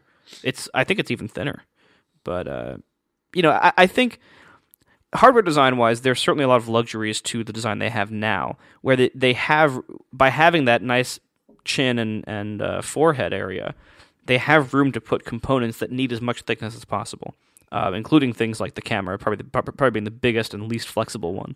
Um, but you know, also the home button has its its own nice little space there. The connectors, the speakers, the earpieces, like all these things Right. they have. Um, but mostly the camera, things that like that you you pretty much can't make thinner without making them a lot worse. Um, so It seems weird to me that so many nobody else or I shouldn't say nobody. I'm sure there's some Android phone that does it, but it seems like most Android phones put the camera on the back about where the Apple logo is on iPhones. I don't think that's true, is it? I mean, like I, I know usually it's like centered in like a big blob, but I think usually it's on the top, right? Mm, I think if you take a look around at where they are, a lot of them it's it's in front it, it's low enough that it's in on the other side of the display. Whereas the iPhone's camera is clearly not backed by the display. Right? Which I think has, Right. you know, it, it lets the sensor go as far back as the glass. Right. Which you know, and so it it, it needs that. You know, it, to to make the best camera sensor possible, you need as much depth as you're willing to allow, Right. and uh, and that's and that that's how you get it. And so it's a good point. You know, they they might go make it smaller like that, but like one of the big questions would be what what happens to the home button? Uh, that because Yeah, like I- right now the home button, the home button is crammed in there, and the whole. I don't see them making one that's asymmetrical that has like a smaller chin than forehead or vice Yeah, versa. So I. I think they're you know appearance wise they're going to keep that symmetry going in all likelihood. Um, but if you make them any shorter, then the home button becomes a problem because then you have to make it smaller uh, or move it somewhere else. Like you know there have been all these rumors that maybe it would be on the back with the touch sensor or something like that. But yeah, which sounds that that all kind of sucks. I think uh, it doesn't sound good. so I'm guessing that's unlikely. Um, so I, I don't. I, I think the way they have it now, with these proportions, gives them the luxury to cram in a whole bunch of big stuff uh, in a place that is not dominated by the screen or or that needs access. You know, either touch access like the home button, or that needs viewing access like the front camera. Like it's you, you know you can make a camera that looks through a screen, but it kind of sucks and is kind of not mature enough to really do well yet. So, you know, it, it's not it's not good. so, I, think we're gonna have this basic design for a while. So I, I've googled some images. So like, take a Samsung Galaxy S4. The camera is not as low as I was saying. It's not quite as low as the Apple logo. That they have a Samsung logo there, but it's lower. It's not up in the top. It's clearly. I think if you flipped it around the other side, it's still backed by the display. But they also the whole thing is in like a nipple. It's raised Right. to, make it further away. I don't. And. I, I, don't guess, really see Apple doing that either, unless they switch to an all plastic back. Even then, I, that doesn't seem like Apple style Yeah, I don't. To have like the raised bump No, area. I think I, that- I don't see that happening. No, I think that they. I think it's so gross a design Right. that they, you know, I don't even think it's really considered. I think they would make the whole phone thicker before doing that.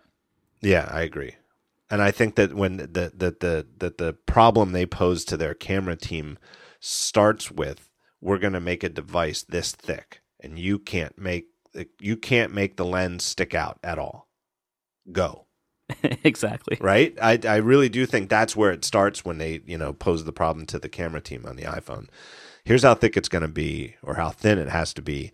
You don't get to raise that lens at all. You can't even just have the glass stick up. I I just brought up the smaller thing just because to me. Not because it makes all that much sense, and again, like like you pointed out, like there's got to you got to do something with the home button, and there's a lot of my my loose idea here is a lot of yada yada yada. You know, somehow you somehow you find an alternative to the home button. I, all I bring it up is is that with everybody saying Apple has to do a bigger iPhone, has to do a bigger iPhone, they're going out of business if they don't do a bigger iPhone. And now there's rumors of a bigger iPhone. Apple doing a smaller iPhone now, it, to me, it seems like an Apple-y thing to do. But maybe, Maybe. alongside a bigger one. Yeah, I mean, I don't. Is there really a lot of demand? And, and you know, not this, not that this has stopped them before. Not that this demand wouldn't be created, but is there really a lot of demand for the iPhone to get substantially smaller than what it is right now? See, no, but that's not that doesn't mean people wouldn't want it if they saw Right. it. Right? It's because the it's the sort of thing that the tech press wouldn't be calling for. And the people who would if it were if if it existed who would get in line to buy it didn't think to ask for it. Right, but you know, and people people have said this before, uh, so this is not a new insight, but as if anything ever really is. But uh, you know, the, when phones were being pushed to be small and to be as small as possible, it was because they didn't do that much. All they had to do really was have a dial pad, maybe have some texting ability, and that was about it. Uh, now, though, phones are pocket computers, even for normal people who are not total nerds like us, and so normal computers like people like having a nice size screen it doesn't have to be huge but people like having a nice size screen to and it really does affect how good the phone is in usage Right. if you have a nice big screen uh, or at least a nice medium sized screen to be able to view photos bigger view you know read things with bigger text um, watch movies bigger like all these things that have now become very common things people do with their phones uh, I, don't think there's as much of a push to get them smaller Right. Well, I don't because know. now people do so many things that, That really benefit from a big size. screen. Right. Yeah. Right, and a good way to put that too is to go right back to that business card analogy, right? And and as anybody's ever done print design, you know, if you've ever designed business cards, it's a fun little challenge because it's a small canvas. There's not too much information you need to get on, but it's very limiting because it's so physically small. You can't put too much on. Um, and if you think about it, like you would never buy a book printed on business cards or business card size paper, but yet we read books on our iPhones, right? I mean, uh, magazines, you know, whatever you want to call stuff like Daring Fireball and Marco.org. I mean, there's there's no print analogy to it, but you're reading articles. Nobody read articles before smartphones on business card size publications. It's a ridiculously small form factor for reading by the Oh, yeah. standards of of print. And Like I think I, like I ran my numbers the other day. Thirty-one percent of my page views come from smartphones now. Not even including tablets. Tablets are a different, se- are another seventeen percent. Thirty-one percent are on smartphones. That's crazy. This is how pe- like people are shifting their entire computing lives onto smartphones. So, you know, that's why I speculate that if they ever do a smaller iPhone and that's smaller in any way other than thinner, it would not involve a smaller display. Like, I don't think we'll ever see an iPhone with a smaller than four inch 16 by 9 display. Yeah, I agree. Um, I think it would only be about shrinking it in other ways. There's not too much room left on the sides. Chin and forehead, in theory, could shrink. But Yeah, maybe and and you can see like with the iPod Touch, they can make it thinner. Yes. and have this size screen. Yeah. Um, but but you you know you give up a lot of battery for that. You give up some of the some of the things inside. You give up a lot of the camera quality. So it you know there's you can make it thinner, but you might not want the resulting device depending on what you value in in the iPhone. You know, but and one one big thing to consider for the for the large phone though, and why this might sell so well, and why it might be so important, and why I would almost certainly buy one is because so many people, and this is especially true in Asia, don't usually buy separate tablets and phones. Uh, usually, you can almost guarantee that almost anybody who has a modern computer need enough money um, to to buy a smartphone, they'll almost certainly buy a smartphone of some sort uh, these days. Uh, it's very rare that people who who can and want to have a smartphone don't. Um, but a tablet is still very much optional for a lot of people. I, would, I might even go as far as to say most people. A tablet is still considered an optional luxury, and so so many people choose to just have a smartphone and not get a tablet. And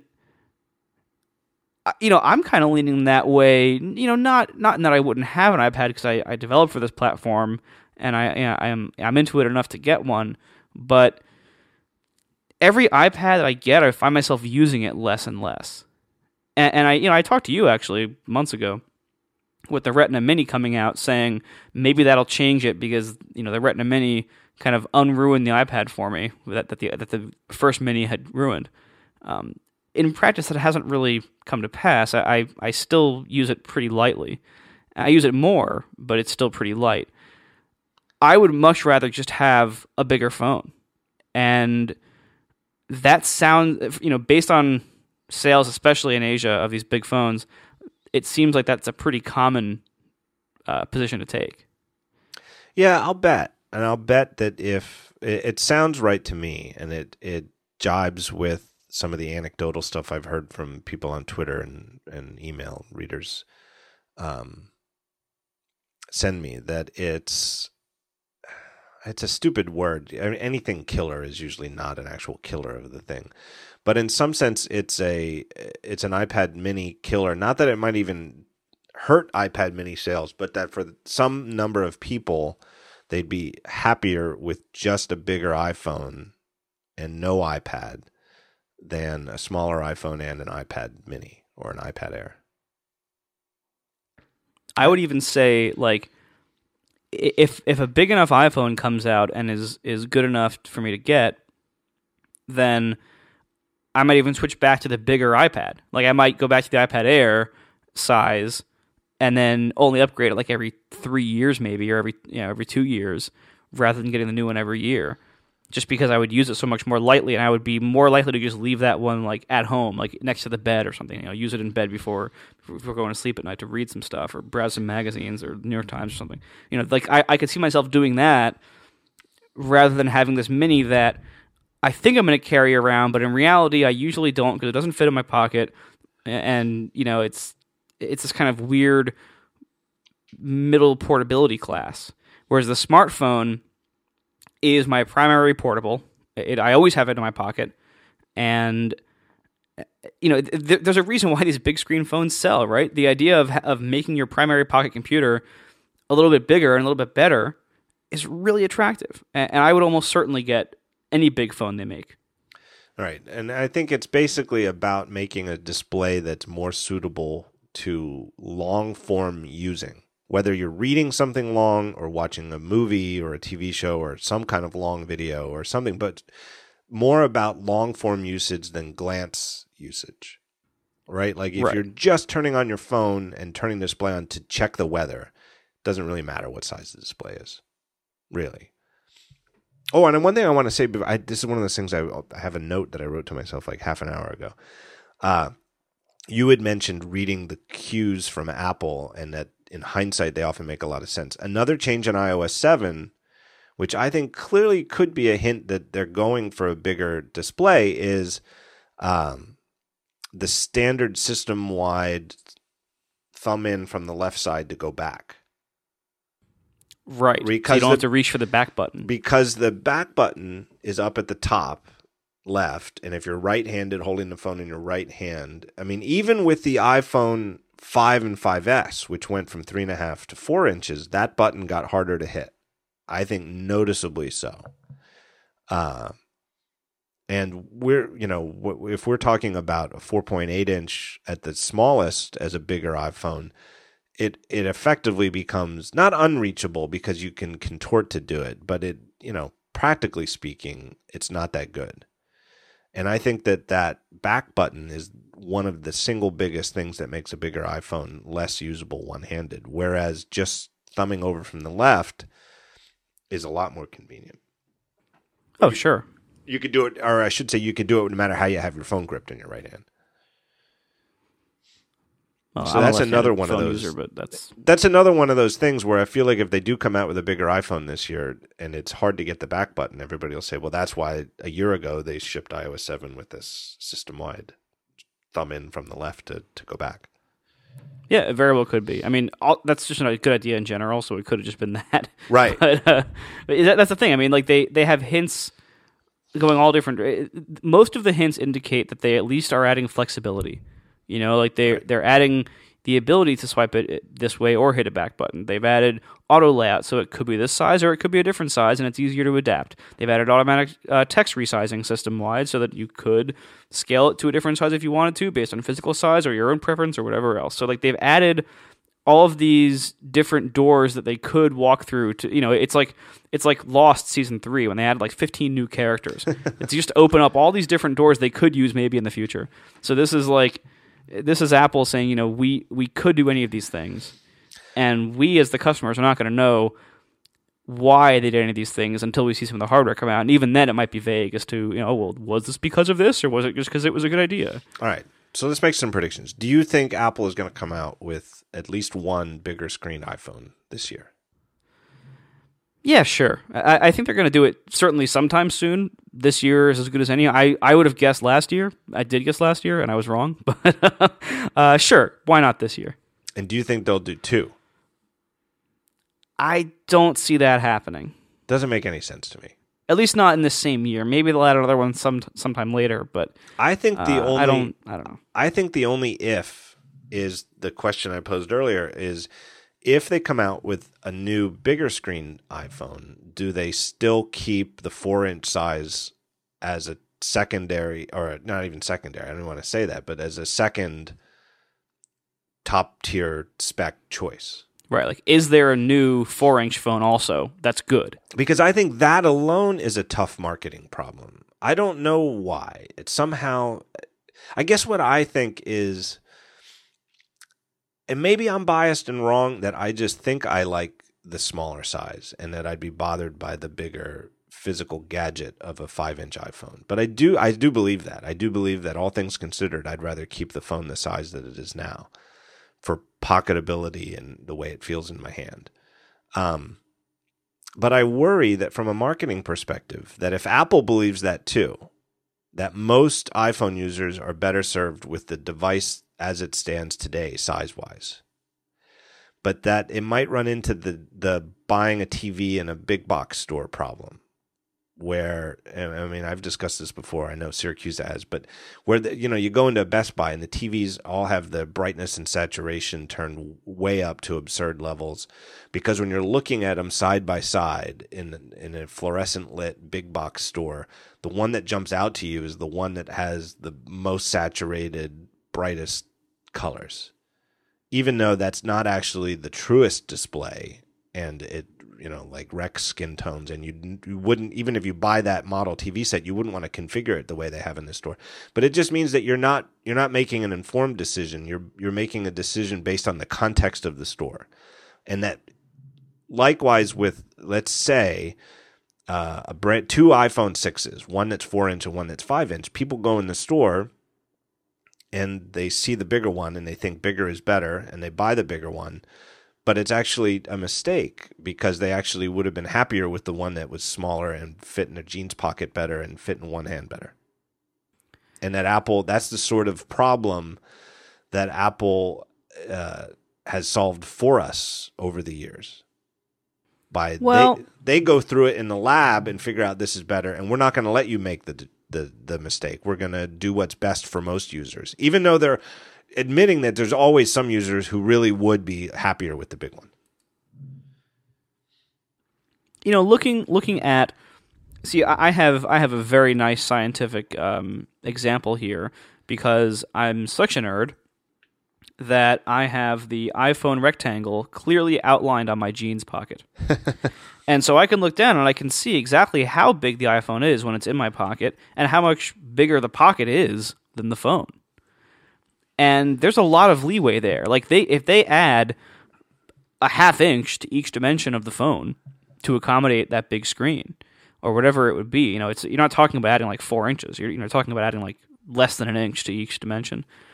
Uh, I think that still fits just fine. I, I think I think we're we're talking about it's it, we're making a big deal out of this, and it would make the screen a lot bigger, but we're still talking about a device that's still smaller than most pockets. I, I think there's a lot of leeway there. Well, do you think that they would still keep the smaller one around as a new device? Or do I, you th- you think the only top of the line would be the new big one? I would not make a prediction on that either way. I, would give it like a 50-50 chance. You know, like they, I could see them going either way. Think about uh, how hard they, they they admitted today with the quarterly results that they forecast the 5C versus 5S demand, which was a lot easier to predict, in my opinion, than this if they were both the same specs? I think it really depends on what the differences would be. You know, like if if the only if they if they pull an iPad and the only difference is the size, I'd say there's a lot less reason for them to keep both. Uh, but if they if they if they segment it in different ways, if they give the bigger one a bigger battery, a better camera, uh, you know, if they if if they make it better in in easily marketable ways. I can see them charging hundred bucks more for it, and that becomes a new high end model, a new way to get a little bit better margins out of their most profitable line. You know, as they have to sh- as they have to shift lower end in some of their other lines, here's a way to keep the margins up. So I can see them keeping wanna, this high end. We don't want to call it. They, they wouldn't call it the iPhone Pro, but it's sort of what you're talking about, though. Right? Yeah, yeah. I mean, they wouldn't call it that, but but it is. It would be like the Mac Pro, but I mean, maybe less extreme. The, the, new Mac Pro is almost extreme, but it's almost. sort of. but it's in that dis, in that direction, though. Right? It's the stuff you're talking about, like bigger battery and uh, even better camera. Right. You know, like eh, you know, almost almost what they did this this year with the five and five C or the five S and the five C, but um, shifting it up instead of shifting it down. Right. You know, and and, and I bet be, as we see as we saw how much better the 5S is selling than the 5C, even against Apple's own predictions. I think a lot of people want these upgrades. And I bet, you know, certainly the price would turn off some people, but if they charge 100 bucks more for this, I bet they'd sell a ton of them. I do think it, it makes sense for certain gaps to exist in the display size continuum. So, for example, with Macs, there's 11 inch, 13 inch, 15 inch. There used to be a 17 inch, and that made some some sense, but you can also kind of see why they they put it to pasture. But then there's nothing until you get to 24 inch with the smaller iMac. And it kind of makes sense that there's nothing in between, right? Other than the possible room for a 17 inch. But you definitely, I mean, the 17 inch MacBook was so big, you, clearly you'd never want a MacBook for mass production that was bigger than that. There's a 19 inch MacBook Pro makes no sense. And given the affordability of a 24 inch iMac, it doesn't really make sense for Apple to still make 21 inch iMacs or going even smaller, like a 17 inch iMac. That gap makes sense. That there's no reason for a Mac to have a display in between.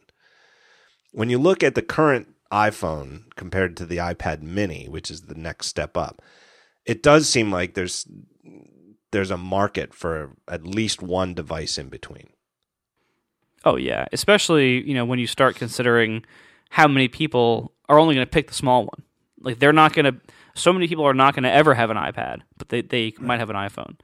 And there's so many times where you don't have that iPad with you, but you have your phone. Right. Something that still fits in a pants pocket and or fits in a very small handbag that a that a woman might carry that the iPad Mini still is way too big, right? If you want to put it in your pants right. pocket, you know you've got to be wearing, uh, you know, parachute pants to fit an iPad Mini, cargo pants, yeah. I guess. like it, it'll it fits like in my my biggest winter jackets. It fits in the coat pocket, you know. But that's it. That's the only like the largest pockets I have. Like you could fit a two liter bottle of soda in there if you wanted to, and you could fit an iPad Mini. I'm sure you do every time you shoplift all the time because I, I, drink a lot of soda, especially out of two liters.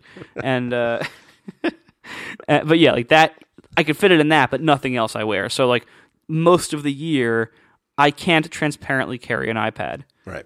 Uh, you know, so I, so I don't. So it sits at home, and I hardly ever use it. And so I'm less happy with it than I would be. An iPhone, I would I would use the crap out of a big screen iPhone because I use the crap out of any iPhone I have. I'm talking myself into it. I still think I'd prefer the smaller one, but I'm slowly but surely talking myself into the market sense of Apple doing it. And we'll see if if they if I'm right and they make it a little bit thicker and put a better camera in there, you'll get that no question. Yeah, Every, well, all that, of us will. That would really help. That, in my opinion, because I, you know, those are things I really care about. I mean, because I still buy, you know, actual camera cameras. So I mean, I'm definitely willing to sacrifice something for superior camera. All right, we have a little bit more to talk about before we wrap up this short show.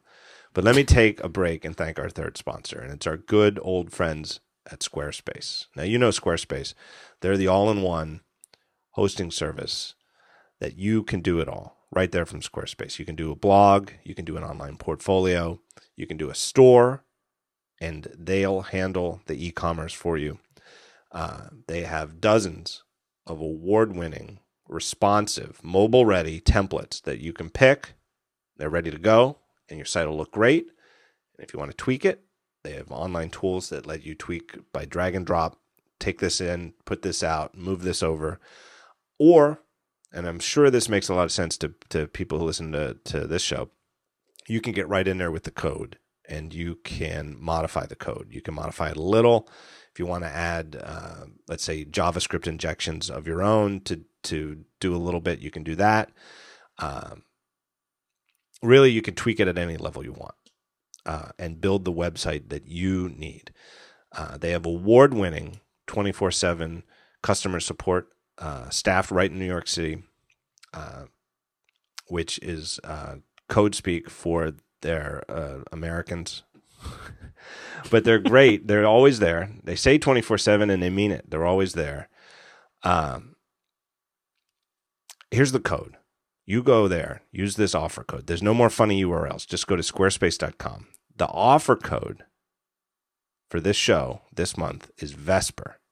They're doing a thing where they're giving different codes out, and they're uh, uh, it, will not just let them know you're coming from this show. It's that the which month you're coming from the sponsor read for. I know on your show that uh, they used uh, Marco as a code. Yep. even though you have two other co-hosts. Yep. Uh, so I think they're trying to be cutesy. It makes it memorable. That way, tomorrow you're listening today. Tomorrow's the day you're going to go. You're like, I'm doing it. I'm going to sign up for Squarespace because I want to set up my online store. What was that code that Gruber gave me? You'll remember it. It's Vesper because it, the show really has nothing to do with Vesper, but that's the code they picked. Just goes to show you that the people at Squarespace really listen to these shows and know what the hell's going on uh, with uh, you know what I'm up to. So my thanks to Squarespace for once again sponsoring the show. Great, great, great supporter of this show and many others. Uh, go check them out if you have a website that you want to build. All right, here's the last thing with my idea, which I, I'm starting to think is wishful thinking. My idea is that they're going to keep the smaller iPhone size around with top tier specs because I want a small device and I love my stuff small. I don't under, I don't I still don't see how they price the two devices. Because, Yeah, that's a, that's a tough call. all right because with the iPad, bigger's b- better somehow, and bigger is more expensive, and bigger you know the bigger MacBook is always you know 13 inch Air is more than the 11, the 15 inch MacBook Pro is more than the 13. The 27 inch iMac is costs more than the 24 inch iMac because bigger displays cost more. But at a certain point, miniaturization is the you know is more expensive. Um, you know that that bigger isn't really what you're paying for, and depending on what the pixel count is, you know, uh, uh, uh, if the pixel count is exactly the same on the bigger iPhone, then maybe that display isn't more expensive. Maybe the one that's denser is more expensive.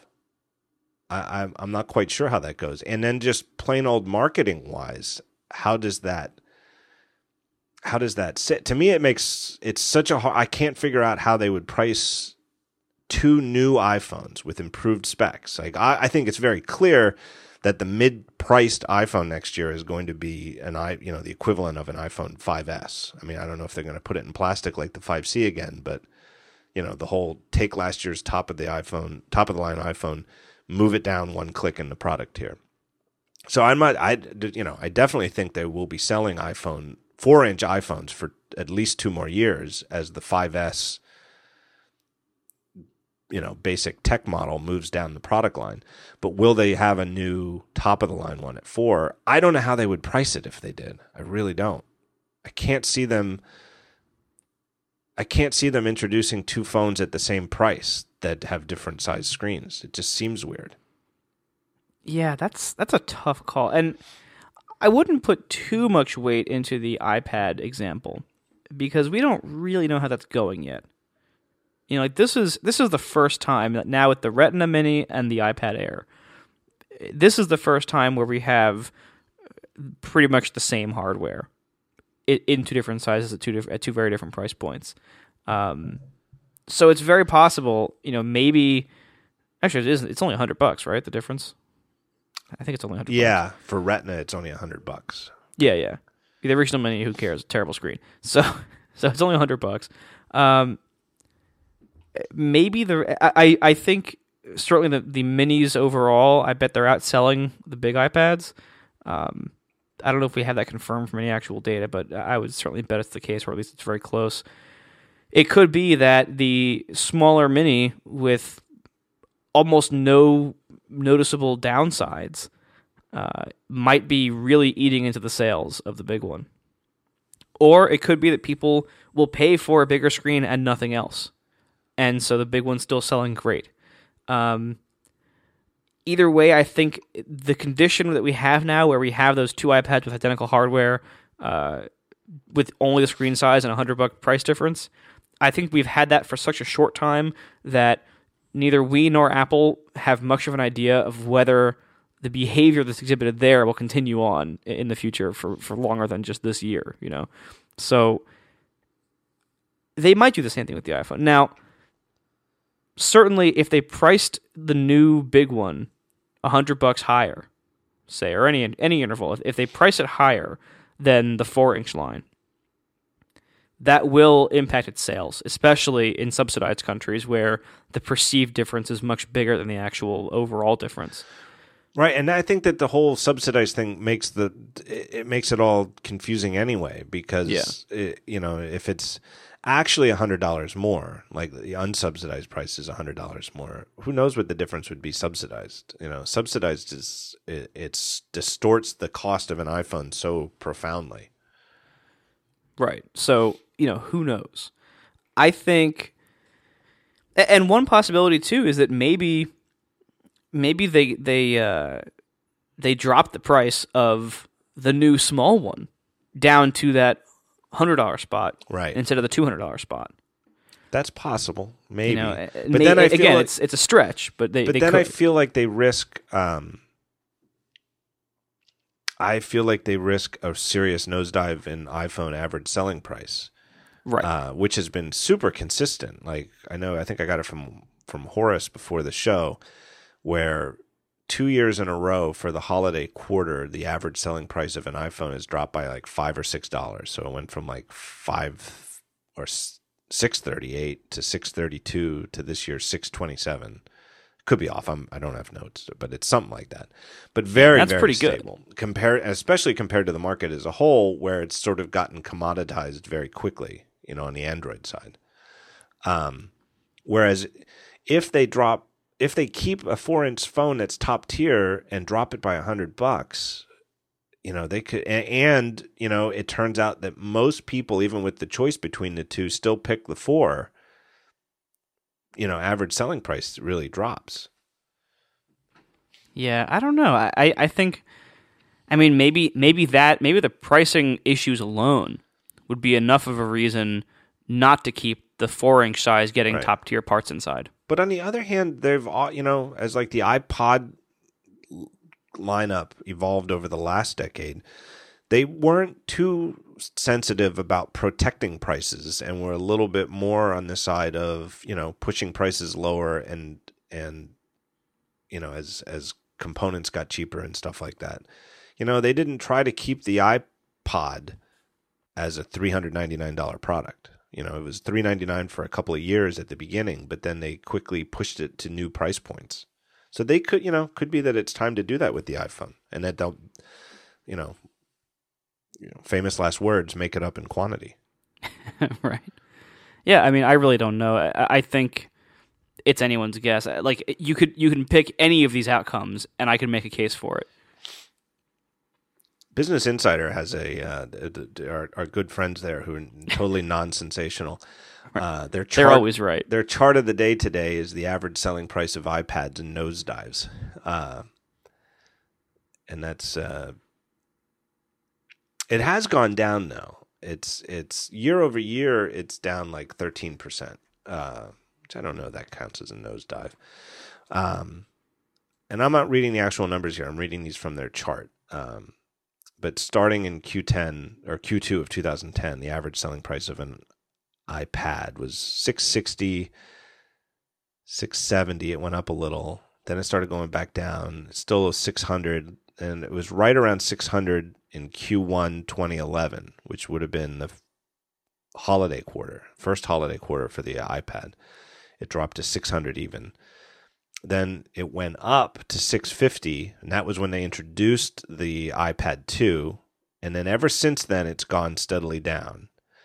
Uh, and for the quarter they just completed, it dropped below 500 for the first time, and it was at 467. So I think that tells you a lot. If if the average is under 500, I think the mini is clearly uh, taking a big chunk of the sales. And I don't, you know, I don't think that that they're disappointed by that. I mean, the only other possibility is that they're sold a lot of and I wonder, maybe it is. I mean, maybe they sold a ton of the non-retina iPad mini just because it hit that new price point. What's it sell for now? Is it it's three hundred, right? is it 299? Oh, uh, yeah, I believe so. Yeah, cuz it used to be 329. Yeah, now it's yeah. 299. Yeah, I don't know. I mean, it, you know, the the iPad's a weird example compared to the iPhone because the subsidies on the iPhone mess everything up, and and the iPad, you know, starting out this new product category, that at first was very hard for anyone else to match component price wise. Uh, like in like the, the original 10 inch 2010 iPad. I mean, remember there were other 10 ish inch tablet projects from other companies at the time, and they could not even come close to matching the iPad on hardware specs to price. They Right. couldn't do it. They tried and they couldn't do it. And I mean, heck, even even more recently than that, the 10-inch Microsoft Surface had had trouble doing it.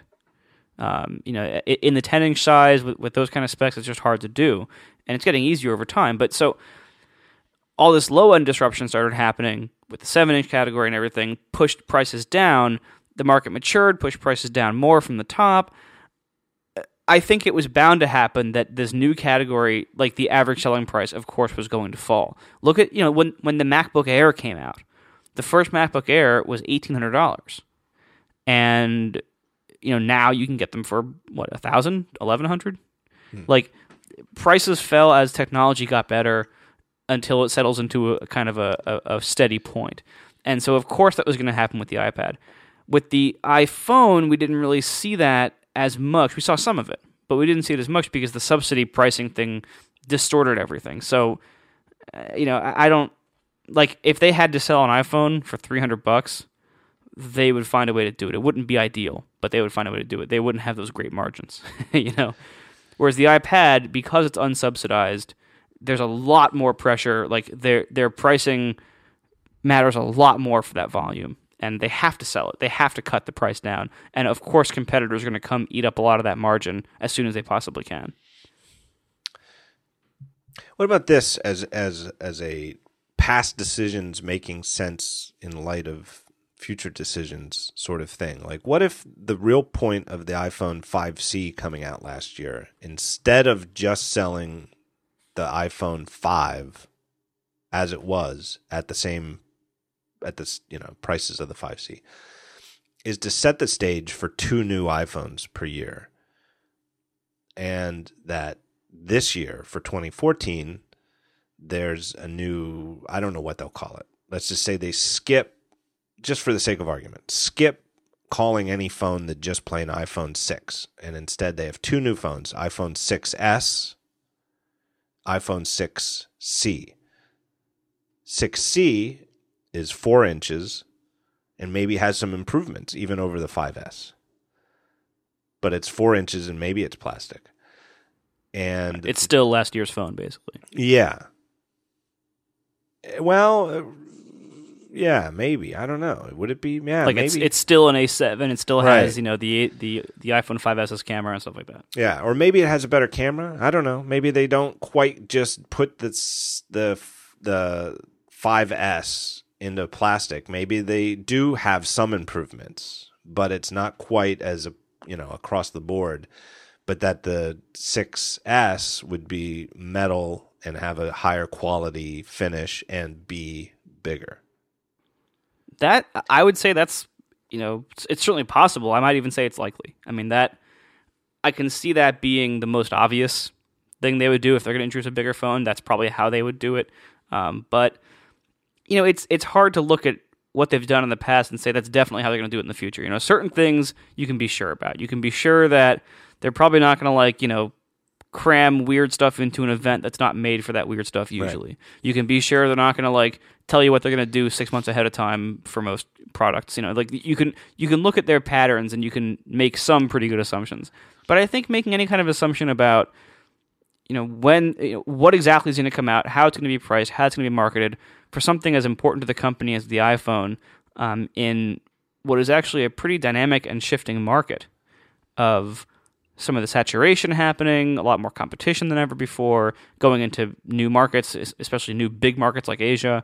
Um, I think that's uh, we can't base any of these predictions on well they've always done it this way, so they're probably going to do that again. I mean, it, that's not that strong. It's too new and the everything is shifting so fast that precedent doesn't matter that much. Right. And like and Apple does not care about their own precedent nearly this much. You know, you're Tim Cook is not saying, well, we uh, can't ship this new phone at this price because we've never done that before. We can only Right. ship one, or it has to be like they don't care. They're going to do what's best for their products and their company. Right. I, I think anybody who said that at like a, a product marketing strategy meeting at Apple would would get like the the worst like crickets response from everybody else in the room.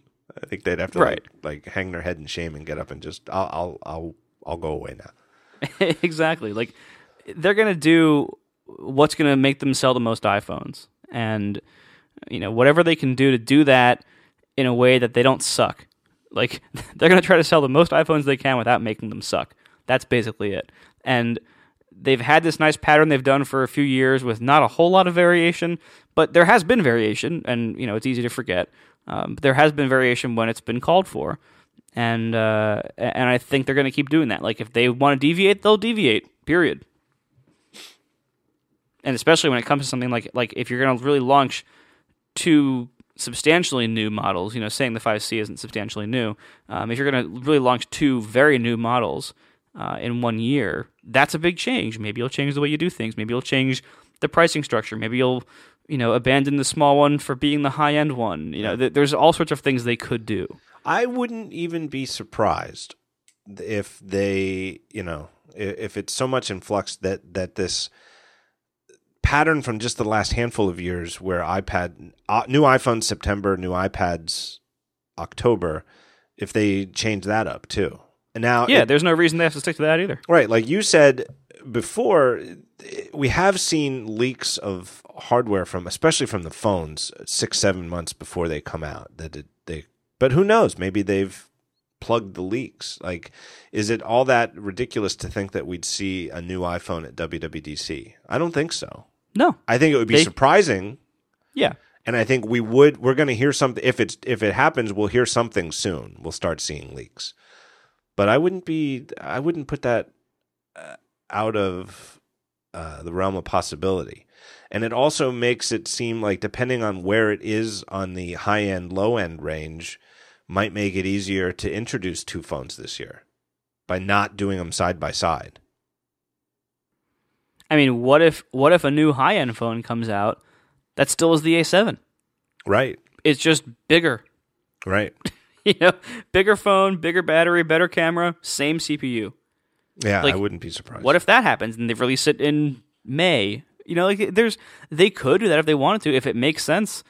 There's no reason why they can't. You know, it, it a few people would complain, but you know they could do that if they want to. They're they're they're going to do what makes sense. Right. And uh, and because we Well- don't know what exactly they're doing, uh, we don't really know what will make sense for it. Right, which you know, in like the grand scheme of things, last year where they did the iPad three Retina, and then six months later replaced it with the I don't know what would we we called it the iPad four or whatever, but Yeah, that did suck. it sucked. But you know, I think they it wasn't a mistake on their part. It wasn't like it was an accident. It was what they thought was the best for them going forward to get a Retina iPad out as quick as possible, and they sold a ton of them. But then, if they since they could make an even a much better one in time for the holiday season, which means October, they did it. Oh, sure. And you know, if you look at their competitors in both phones and tablets, a lot of them do things twice or even more a year. Like they, Right. you know, you don't. There's no reason. There's no nothing saying Apple has to only release one new phone and tablet a year. Right. Or even I would say their competitors do it way more than every year. You know, once a year. I mean, you know, some like Amazon will do it about once a year. Google does it about, well for the tablet about once a year. For the phone, I don't know, but uh, but yeah, I mean, the the big Android manufacturers for for for Android phones are doing you know two three times a year, and it's and that's normal. That's fine. You know, nobody really complains. Oh well, people do, but they don't care. Uh, nobody really nobody's really heard complaining. Oh well, my Galaxy S7 is now obsolete because the S8 came out two months later. Like they don't care. It doesn't matter. They they do what works.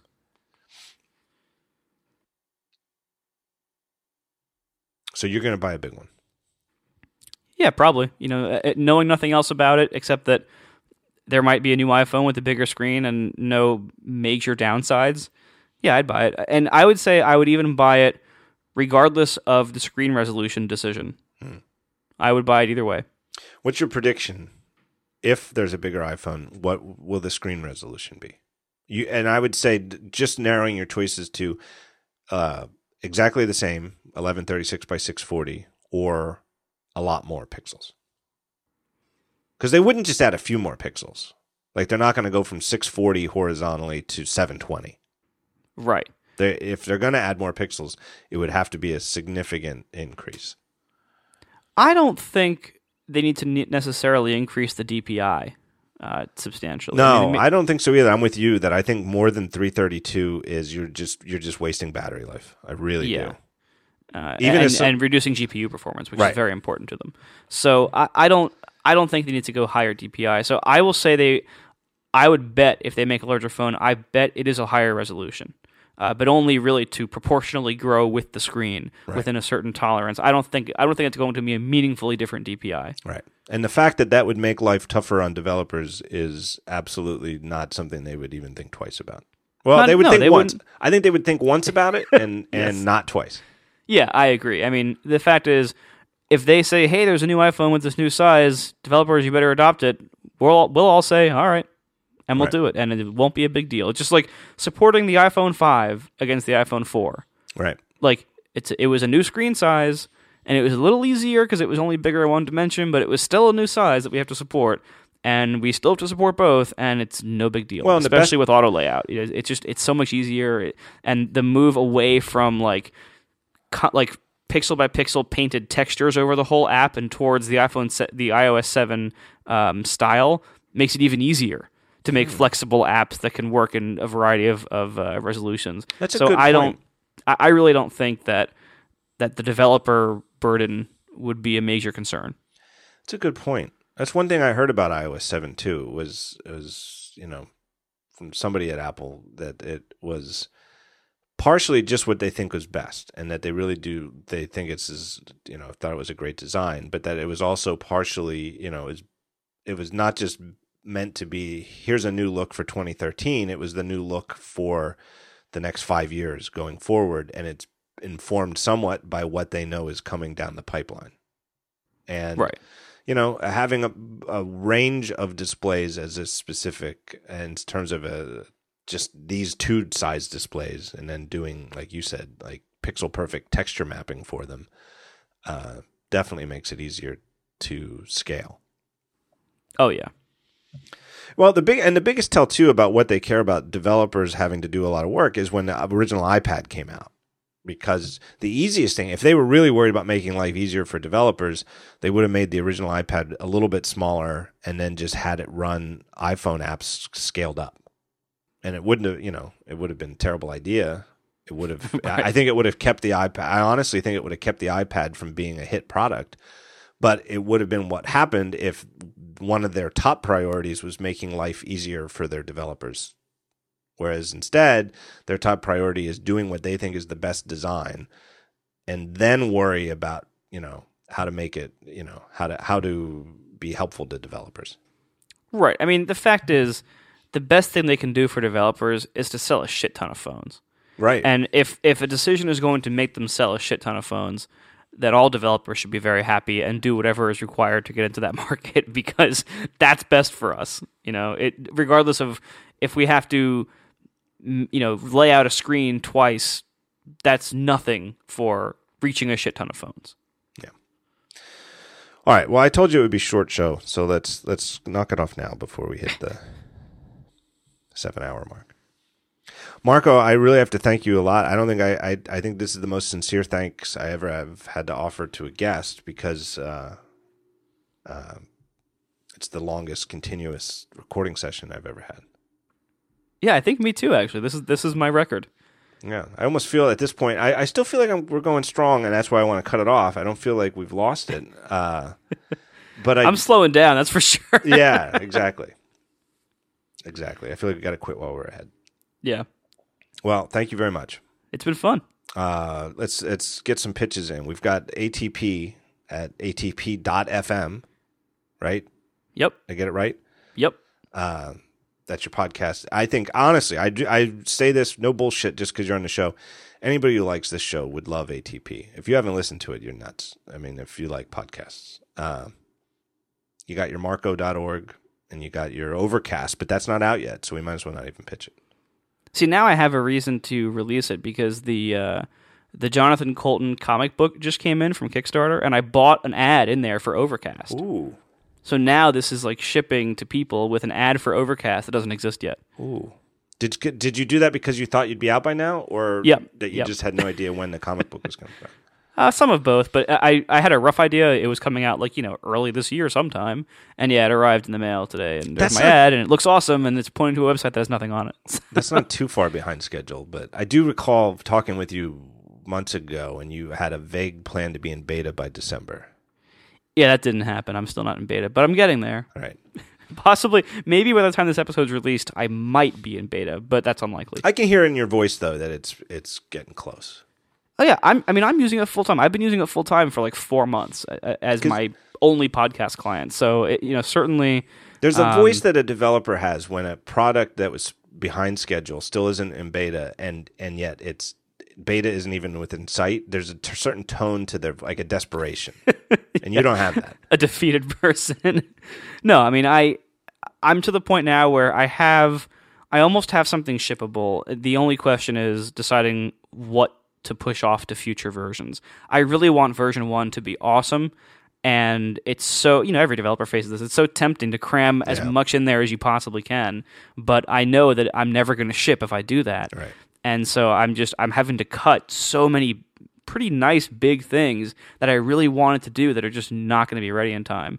And that's it's kind of heartbreaking, but that's the reality. I have to do it. And I now so now I have a nice big roadmap for things I can add, you know, in the in the next few months. Right. 1.0 can turn into like a will o' the wisp situation where Yeah. it it's always it just no matter how much effort you pour into it, it's still the same distance away from shipping. And it just exactly. and it'll drive you nuts. You've in you know, cutting features is how you catch the will o' the wisp. All right, thank you, Marco. All right, thanks a lot.